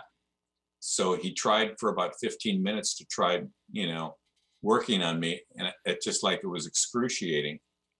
So I had this guy's card and I called him up and I said, look, I told him I got hurt.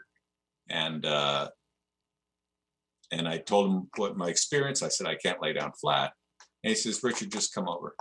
And I'm like, "Dude, you don't understand." Hmm. And he says, "Just come over." So I went to his office, and uh, he put me in side posture and said, "Don't straighten out." I went like, "Oh, duh." But at the time, you know, I, I didn't know, and he worked on me, and then it, and it helped, and then and then he also took it as a work comp, which he didn't want to do because they don't pay. And so after months, about three months of getting regular work, he took care of the one particular problem. But the other side of my neck that I always felt that I had a catch, I couldn't turn my head back. He started working on it. He started feeling over there. He goes, This is your problem. This is your real problem. So I, he started working on it. And then I came out of his office after about three months. And when I'm driving home, now remember, this is pre cell phone, or if you had a cell phone, it was two thousand dollars. Yeah, Yeah, big bucks. so I drove home, and as I drove home, I looked over my shoulder, and as I looked over, I had full mobility to turn my head, and I went, "Son of a bitch!" I was so excited. I got home. I called him up at his office, left him a message going, You're not going to believe it, you know. And so that was like, my neck is better now than it was in my early 40s. Wow. And when I, when, and when, if something does happen where I get injured, I know the therapy that I want done. And granted, I haven't been on the mat, haven't done a lot of competing, but I used to spar regularly back in the day. And the guys that have done it have either had a knee surgery, a back surgery, a neck surgery, a shoulder surgery, or an elbow surgery. I have, that's not three surgeries, that's zero. surgeries. Because when I, and, and I've had some pretty bad, I mean, back 15 years ago, I, I seriously thought that I was going to need a back surgery. I mean, just from teaching classes so much and having guys pass my guard only on one side, I mean, my butt muscle and the lower back on that side, I mean, it was so, so bad. I mean, I couldn't straighten up. I couldn't sleep. I mean, I was up, I was sleeping two hours a night for a week and it was 20 minute increments. It was in such pain. And I was like, going, what the hell am I going to do? And it took me probably two months to recover. Get it, and all I did was this work, and I saw different people, and it, I kept coming back to this.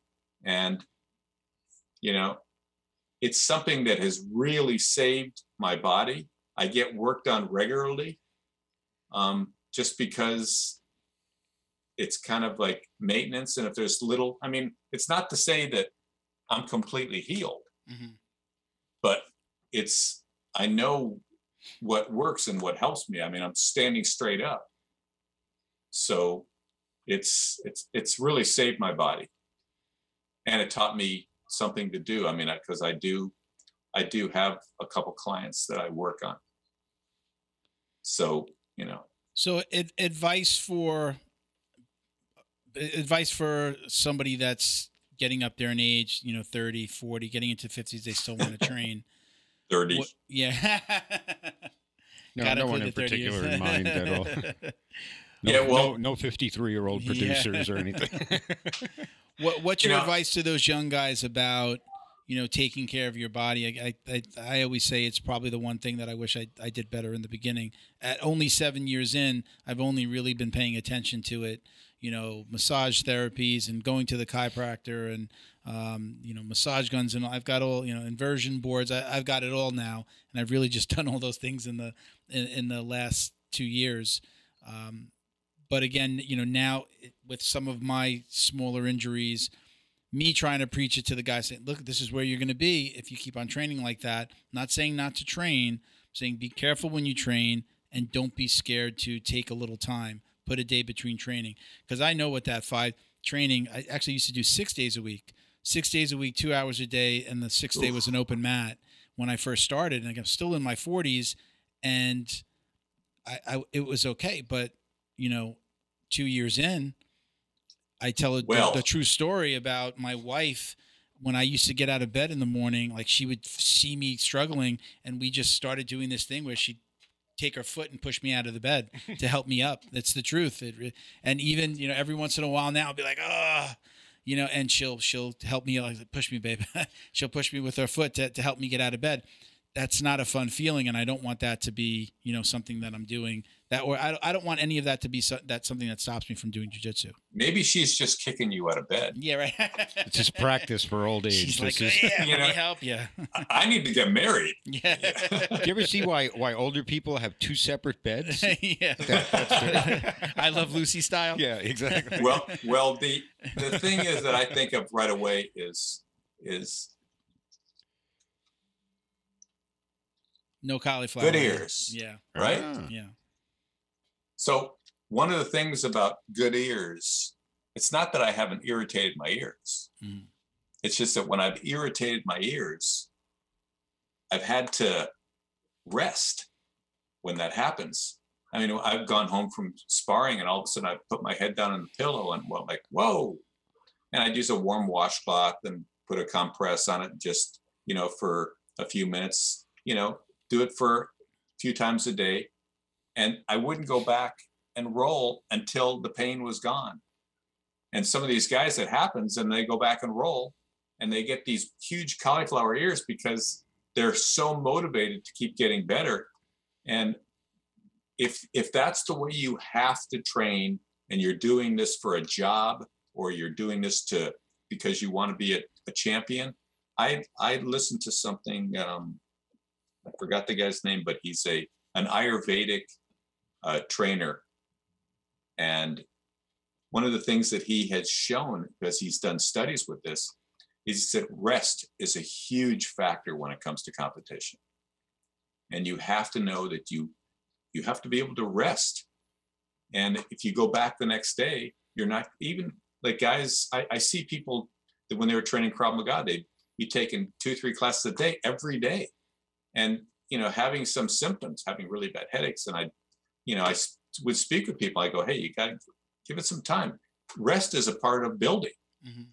and you know now that i talked to steve maxwell because steve's older and he goes you know he, he's changed his whole thing about the whole kettlebell thing and you know he said it's you got to go really slow the older that you get you need more time to rest and if you're not feeling 100%. The guy in the Ayurvedic book, I God, I wish I remembered his name.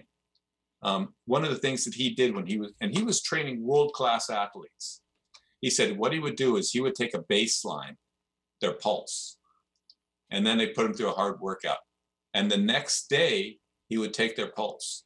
If the pulse was up by 10% or more, a very light workout or no workout because it means that you're you're repairing and you need to rest and then at the following day if it was like that you'd rest again you wouldn't come back and train until you got that baseline pulse because that meant you, you the repairing is there Mhm.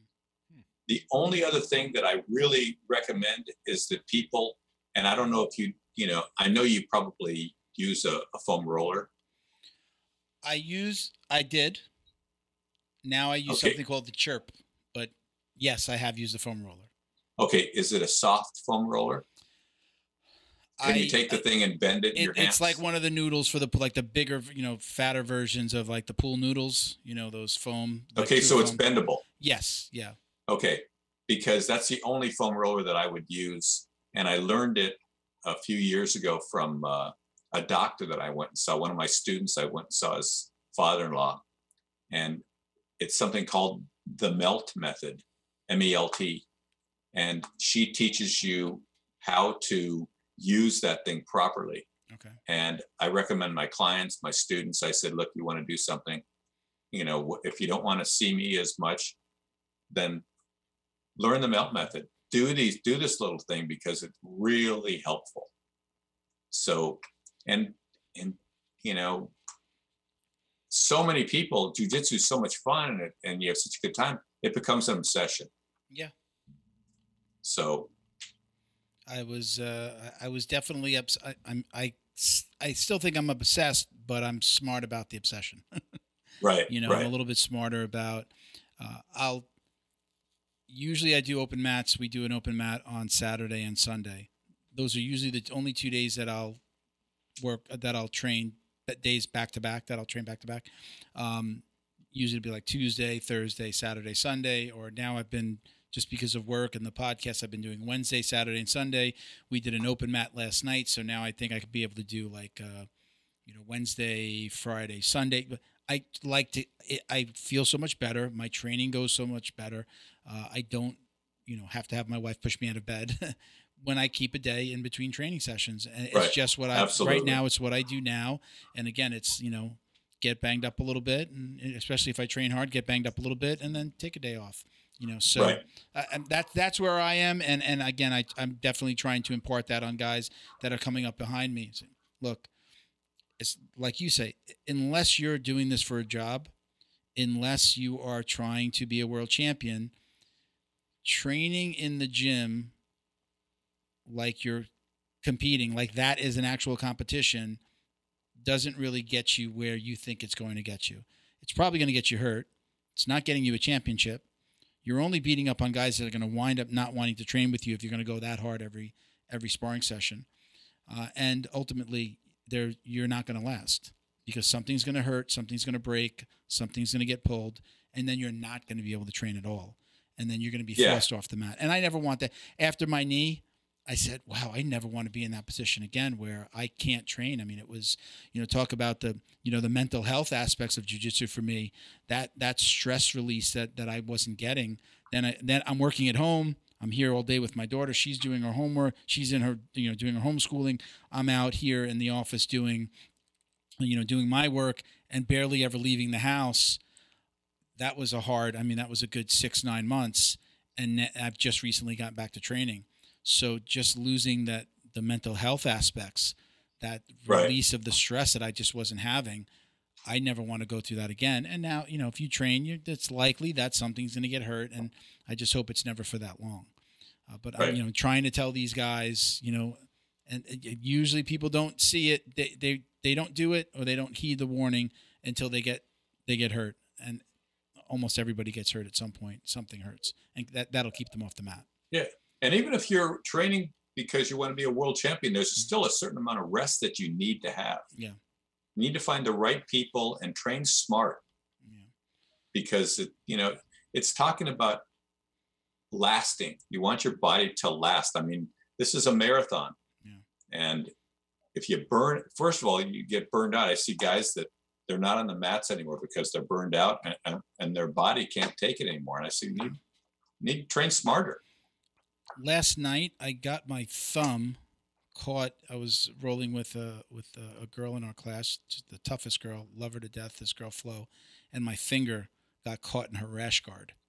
She just come, kind of she reversed me. I'm on the bottom, and my finger just got caught like that. And my first thought was, "Ah, my God, am I going to be out again?" Because the initial pain was there. I was like, "Mm, "That went a little too far." It's been great today, so no problems. But that's the first thing that went through my mind. It's like, oh, man, I'm going to be off the mat. No, come on. Ah, it's what went through my mind, you know. So, um, well, I'm, I'm going to go through. Uh, uh, we do a little speed round here at the end of, of each podcast. I call it a speed round. I probably need to rename it. It doesn't mean that you have to answer these fast. These are three or four. Uh, what do we have? about five different questions actually that we ask almost every guest. Uh, so I'm just going to go that down one by one. You can elaborate as much as you want. I'm usually not going to jump in and answer. Okay, so as, Mm. as soon as before you do it, Sure. wait a sec. Are we done? I had another No, couple hours in. We're not. No, we're no, not, no, no, no, We're good. We're no, not we're, no, we're not. I'm getting, We're not- I'm getting hungry. So. I'm, I'm good.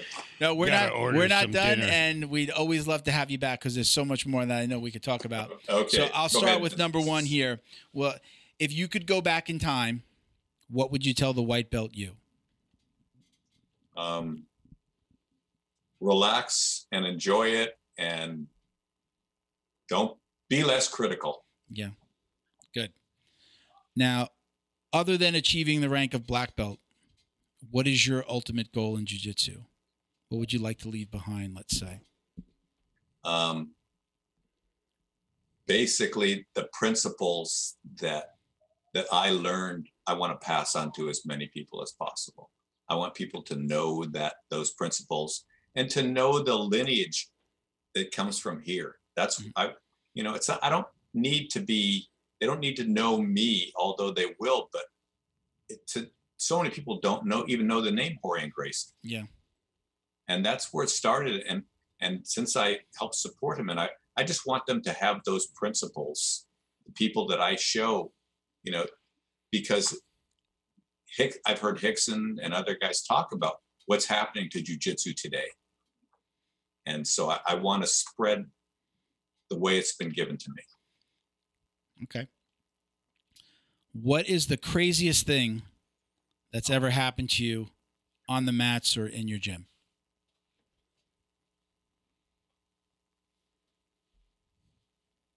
I, you know when you say crazy like like I'll, I'll give you a couple of examples. We've had um, somebody threw up next to right next to somebody's face while they were in guard. Um, oil checks are always a popular popular one. Nice. Um, what else, Bo? We've had some, we've had some weird ones. Um, I I mean, I'm sure you know with all of the challenge matches. I, I mean, there's we've talked about a little bit of that craziness, but free, free feels. yeah, you know, um, broken, so- broken things. uh, yeah, we've had a couple of you know, or or seeing seeing other people's limbs break. Um, Ooh, What's that? Ooh. Oh, I who? didn't I thought you said who. uh, but yeah, uh, look, we can we can move on if you don't have an, uh, an answer for that I, one. But there's nothing that really stands out. okay, what is your biggest regret as it relates to jujitsu? Um, that I wish I would have done more when I was younger, More jujitsu? more jujitsu Yeah. Wh- while, while I could, while I can be on the mat and do more. Okay. Now the last one here. This is this is the big one. You you you mentioned something before. I mentioned something before, but this is a this is the question that gets us into a lot of fights here. Our podcast before the pandemic, when we there you go. When we started, it- we were it was always a roundtable and we'd have our guests come in. We started doing the zooms because and kind of one-on-one interviews because of the pandemic, and I love them. I love them.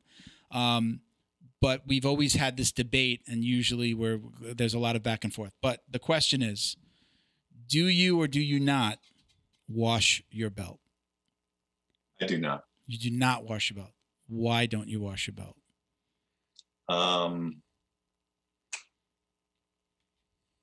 it, it well, right. Well, put it this way: I used to when I was really doing training, and the guys that were sweating, Okay. you know, it would get wet. But now, I mean, I, I teach, so my belt really the only the only grime that's on it is when I take my hands and I tie the belt. That's So- a that's a team wash your belt, Bo. That's a team he washed his belt when he trained. So we're gonna it- we have to put you down, Professor, on the team wash your belt side. We have team wash your belt, hashtag team wash your belt, and then we have hashtag powers in the belt. People that say they don't wash it because they feel like they're washing away the technique, which I still find strange every time I say it. That's bizarre. I mean, you could you could hand wash it. You don't have. I, I used to throw it in the machine, but people could hand wash just to get some of the the, the shit off the belt. Can I say that? Yes, you can. Okay. Yes, you can. I think I was wa- when I was watching Roll today. Uh, uh, Chris Haueter, he says he's never he his black belt. And if you've seen his black belt, I mean it's literally falling apart and frayed. He said he's never washed his belt, ever. Yeah. Yeah. He says, uh, and his reasoning is, I believe that you should have at least one molecule of your opponent's sweat. Everyone you've ever rolled with, you should have a molecule of their sweat, their sweat in your belt. But then he does go back. There he does go on to say, "But come on, you know, There's the some technique is in you. Basically, the technique is in you, not in the belt." So, you know, Yeah. he doesn't wash it, but I don't think he subscribes to the powers in the belt. So, Yeah. That- It's that high. He's a colorful stuff. character. oh yeah, yes, I love watching his interviews. I love watching his when he does uh when somebody can get him on video when he does a seminar. Uh-huh. It's it's hilarious. I'm not sure if you've ever seen one of the videos. Yes, I have. Oh, yes, okay. I have. That's They're- why I said he's a character. They're hilarious. I love them. So, Ri- uh, Professor, I appreciate you so much for coming on. Thank you so much for doing this. I'm going to hold up the book on my end, Bo. You want to? Can we get a, a, Yeah, a sure. shot of Just the book? Hold it right in front of you. Yeah, Don't worth- stick it out there. Worth defending. Lower it. Lower Oh, it. oh, for you. oh no! Oh wait. No. The camera shot's up here though. That's the. That's just you. That's the only one you could see. Oh, okay. We're gonna get it on the camera up here. Okay. Worth defending. I rec- I've already told a buddy of mine that I'm gonna give him the book. I was talking about it last night. We were actually talking about the whole, you know, taking care of yourself. What we just discussed here at the end. I Said I really want you to read this book, and I think that you're gonna understand where I'm coming from. And, and he is, you know, he's somebody that's saying, you know, I'm realizing that I, you know, and he likes to roll light. He's there for the self defense. His son does jujitsu. So we were talking a lot about the book, and I told him I was going to pass it along as, as soon as I uh, I finished last night.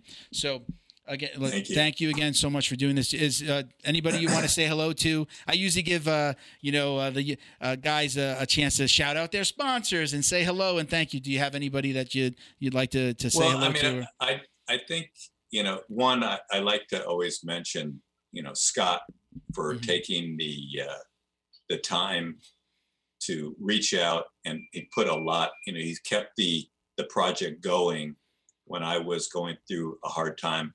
And and he did a he did a great job writing the book. If it would have been me that would be writing this book, I mean, I'd still be sitting here Yeah. going, okay, how do how do I start this thing? Yeah. um, and just you know the the support system that I have with my family. You know, my mother. You know, God bless her. She's still alive and kicking, and going to be 95 soon. And my two sisters and brother. You know, and uh, and and the places that have, you know, that I'll go back to when this pandemic is over and uh, hopefully soon because you know it's jujitsu's in my blood. Yeah. So, but uh, yeah, that that's about it. And you know, again, I give thanks to Rorion Gracie. Thank you for you know for bringing jujitsu to this country and uh, and and being my teacher because I, I I learned so many things from him. Yeah. So That's a good place to end. Yeah. I think that that's great. Came full circle. Well, again, Absolutely. Professor, stick, stay there for a second, but uh, we're just Okay. gonna uh, we're gonna do a little housekeeping, but I'm gonna talk to you in just a second. Uh, but we'll uh, we'll kind of come back. Uh, So again, thank you for being with us. We appreciate you guys. Everybody else, stick around. We're gonna do a little housekeeping in a second. Thank you. Wow, man, that was great. Really appreciate uh, Professor Richard Bresler coming on the show. Yeah, What'd he's think? uh, that's that's like you saw him in motorsports. You know, that's like talking to to you know royalty. Derek Bell. Yeah, yeah. You know, I, we we could have we could have stayed on. you must be pretty blown away to be like, this is Um, a uh, historic person in jujitsu. Yeah, a little fanboying, a little bit of fanboying again after, especially after reading the book. Uh, and again, I really do recommend reading the book. I'm not a big book reader. This is I'm not lying when I say this is Me the first book I've read. I've listened to a ton of audiobooks recently. and Well, I in the wasn't past kidding couple about years. Dr. Seuss either. I definitely, I definitely couldn't put this down. It was also good that I had a mission to get it to read it before the the before we had him on. But at the same time, it was I really that sense of loss that I said I had. Like there was a weird sadness, not sense of loss, but a sadness. I just wanted to keep on reading. I want to hear more of these stories. So it was, but it was like sad. But then, oh, I'm going to have him on the show, and he'll, you know, you got to bring him back again. Look, we wound up. I, I barely asked any of the questions that I that I had. That I know, you know, I normally have a list of questions to make sure that you know we covered, you know, lots of little things, and I didn't ask most of it because you get, we could add a four-hour Just- show with him. yeah, we could keep on going, and we'll definitely. I, I'd love to have you back, I don't think the recording thing actually goes four hours. It only does three hours twenty-three minutes. So. so let's do a little bit of housekeeping here, folks. Again, thank you for sticking around. Uh, and you know, one of the things I wanted to say about you know sponsors and our housekeeping specifically. Look, these uh, these things and these companies help us keep the show going. You know, so we really appreciate you not only going to these companies and you know buying their products like Flow and Roll and Fight Back, but we also appreciate the donations so that we can do the scholarships and you know the, the Patreon supporters and things like that. It really does help keep this going because you know we're self funded. We we don't have a rich we don't have a rich uncle. Uh, I don't have a sugar daddy. no. So no sugar daddy. uh, the foundation, uh, you can find the foundation GoFundMe link in the description. You know, we hope to be awarding our next scholarship, one year jujitsu scholarship. We'll pay for their entire uh, year of jujitsu. We send them a gi, send them a rash guard. And uh, you can, uh, again, find the link in the description, donate through our GoFundMe. If it's easier for you, just go to Instagram at Jiu-Jitsu Dummies, go to the link in our bio, and it'll actually just open up and give you all the different ways that uh, that you can work with us or or, or help us out. Uh, now, if that's all too confusing, just donate right on Facebook or Instagram. At on, on Instagram, it's at the JJD Foundation. On Facebook, just go to facebook.com forward slash the Jiu Jitsu Dummies Foundation. Just spell it all out. Right there on the top of each page is a donate button. You can help us out, whether it's $5, setting up a recurring donation, whatever you want to do. Uh, every little bit helps. It keeps us on air. It keeps us uh, putting out these scholarships. And, um, you know, again, I'm sure, uh, you know, you'd love to hear us just as much as we'd love to keep on doing these. All right. So we also now, one of the cool things that we do with Flow and Roll, again, hats off to Sean for doing this for us and with us. For every $50 you donate, you're able to get either a free embroidered belt or a coffee mug. So you can get one of the coffee mugs here, Bo. You want to show them the mug on the table, right? Yeah, sure. So we've got the foundation mug that we send you, or you can get an embroidered um, belt from Flow and Roll. If you go to get a belt, if you buy a belt anywhere online, and then also ask for it to be embroidered, you're probably going to spend probably 40, 50 bucks total. So if you donate 50 bucks, we're going to send you one for free. Think of it like that. You can check out uh, our podcast store at jujitsudummies.shop. Get 15% off with code JJD. You know, we always say we've got ranked rash guards, tees, face shields, backpacks, coffee mugs, free shipping on orders over 50 bucks. Um, one of the really cool things we're doing now uh, with Flow and Roll, once again with Sean at Flow and Roll, we're doing our first podcast tee with Flow and Roll. So we're working on the design now. Hope to have it out to you within the next month or so. Uh, and it's going to be the first time that we're going to have a podcast tee for sale on somebody else's site. So excited to do that. Uh, Fightback CBD. Get 20% off your CBD order at fightbackcbd.com with code JJD. And for those of you who don't know uh, Justin, um, he's doing some incredible things for people. You know, he's awarding scholarships and paying for people's jujitsu and their gis. Uh, if you've got a substance abuse issue or mental health issue and you want to get into uh, to jujitsu as a means of, of therapy, he's the guy to speak to. Send him a direct message. It's not just about if you order from him. Send him a di- direct message and, and he might help you out or point you in the right direction. Um, okay. Last but not least, uh, support the Jiu Jitsu Dummies Foundation on Amazon Smile. Again, go to our Instagram, uh, find one of the Amazon Smile posts, swipe left, and you'll actually see the instructions for setup, or just Google uh, Amazon Smile setup. It'll lay it out for you right there on the first page of Google, and you can basically what it does is donates just a portion of your order, like 0.05%, I think it is, Bo, uh, to uh, just directly to the foundation. And again, we use that money to award scholarships. Uh, that's it. Got anything, Bo? No. You want to give him your handle? Oh, Which handle do you want to give today? Handy underscore wisdom. Go check He's him my- out if my you- little buddy. Yeah, his little buddy. You'll you'll like it. It's really funny, guys.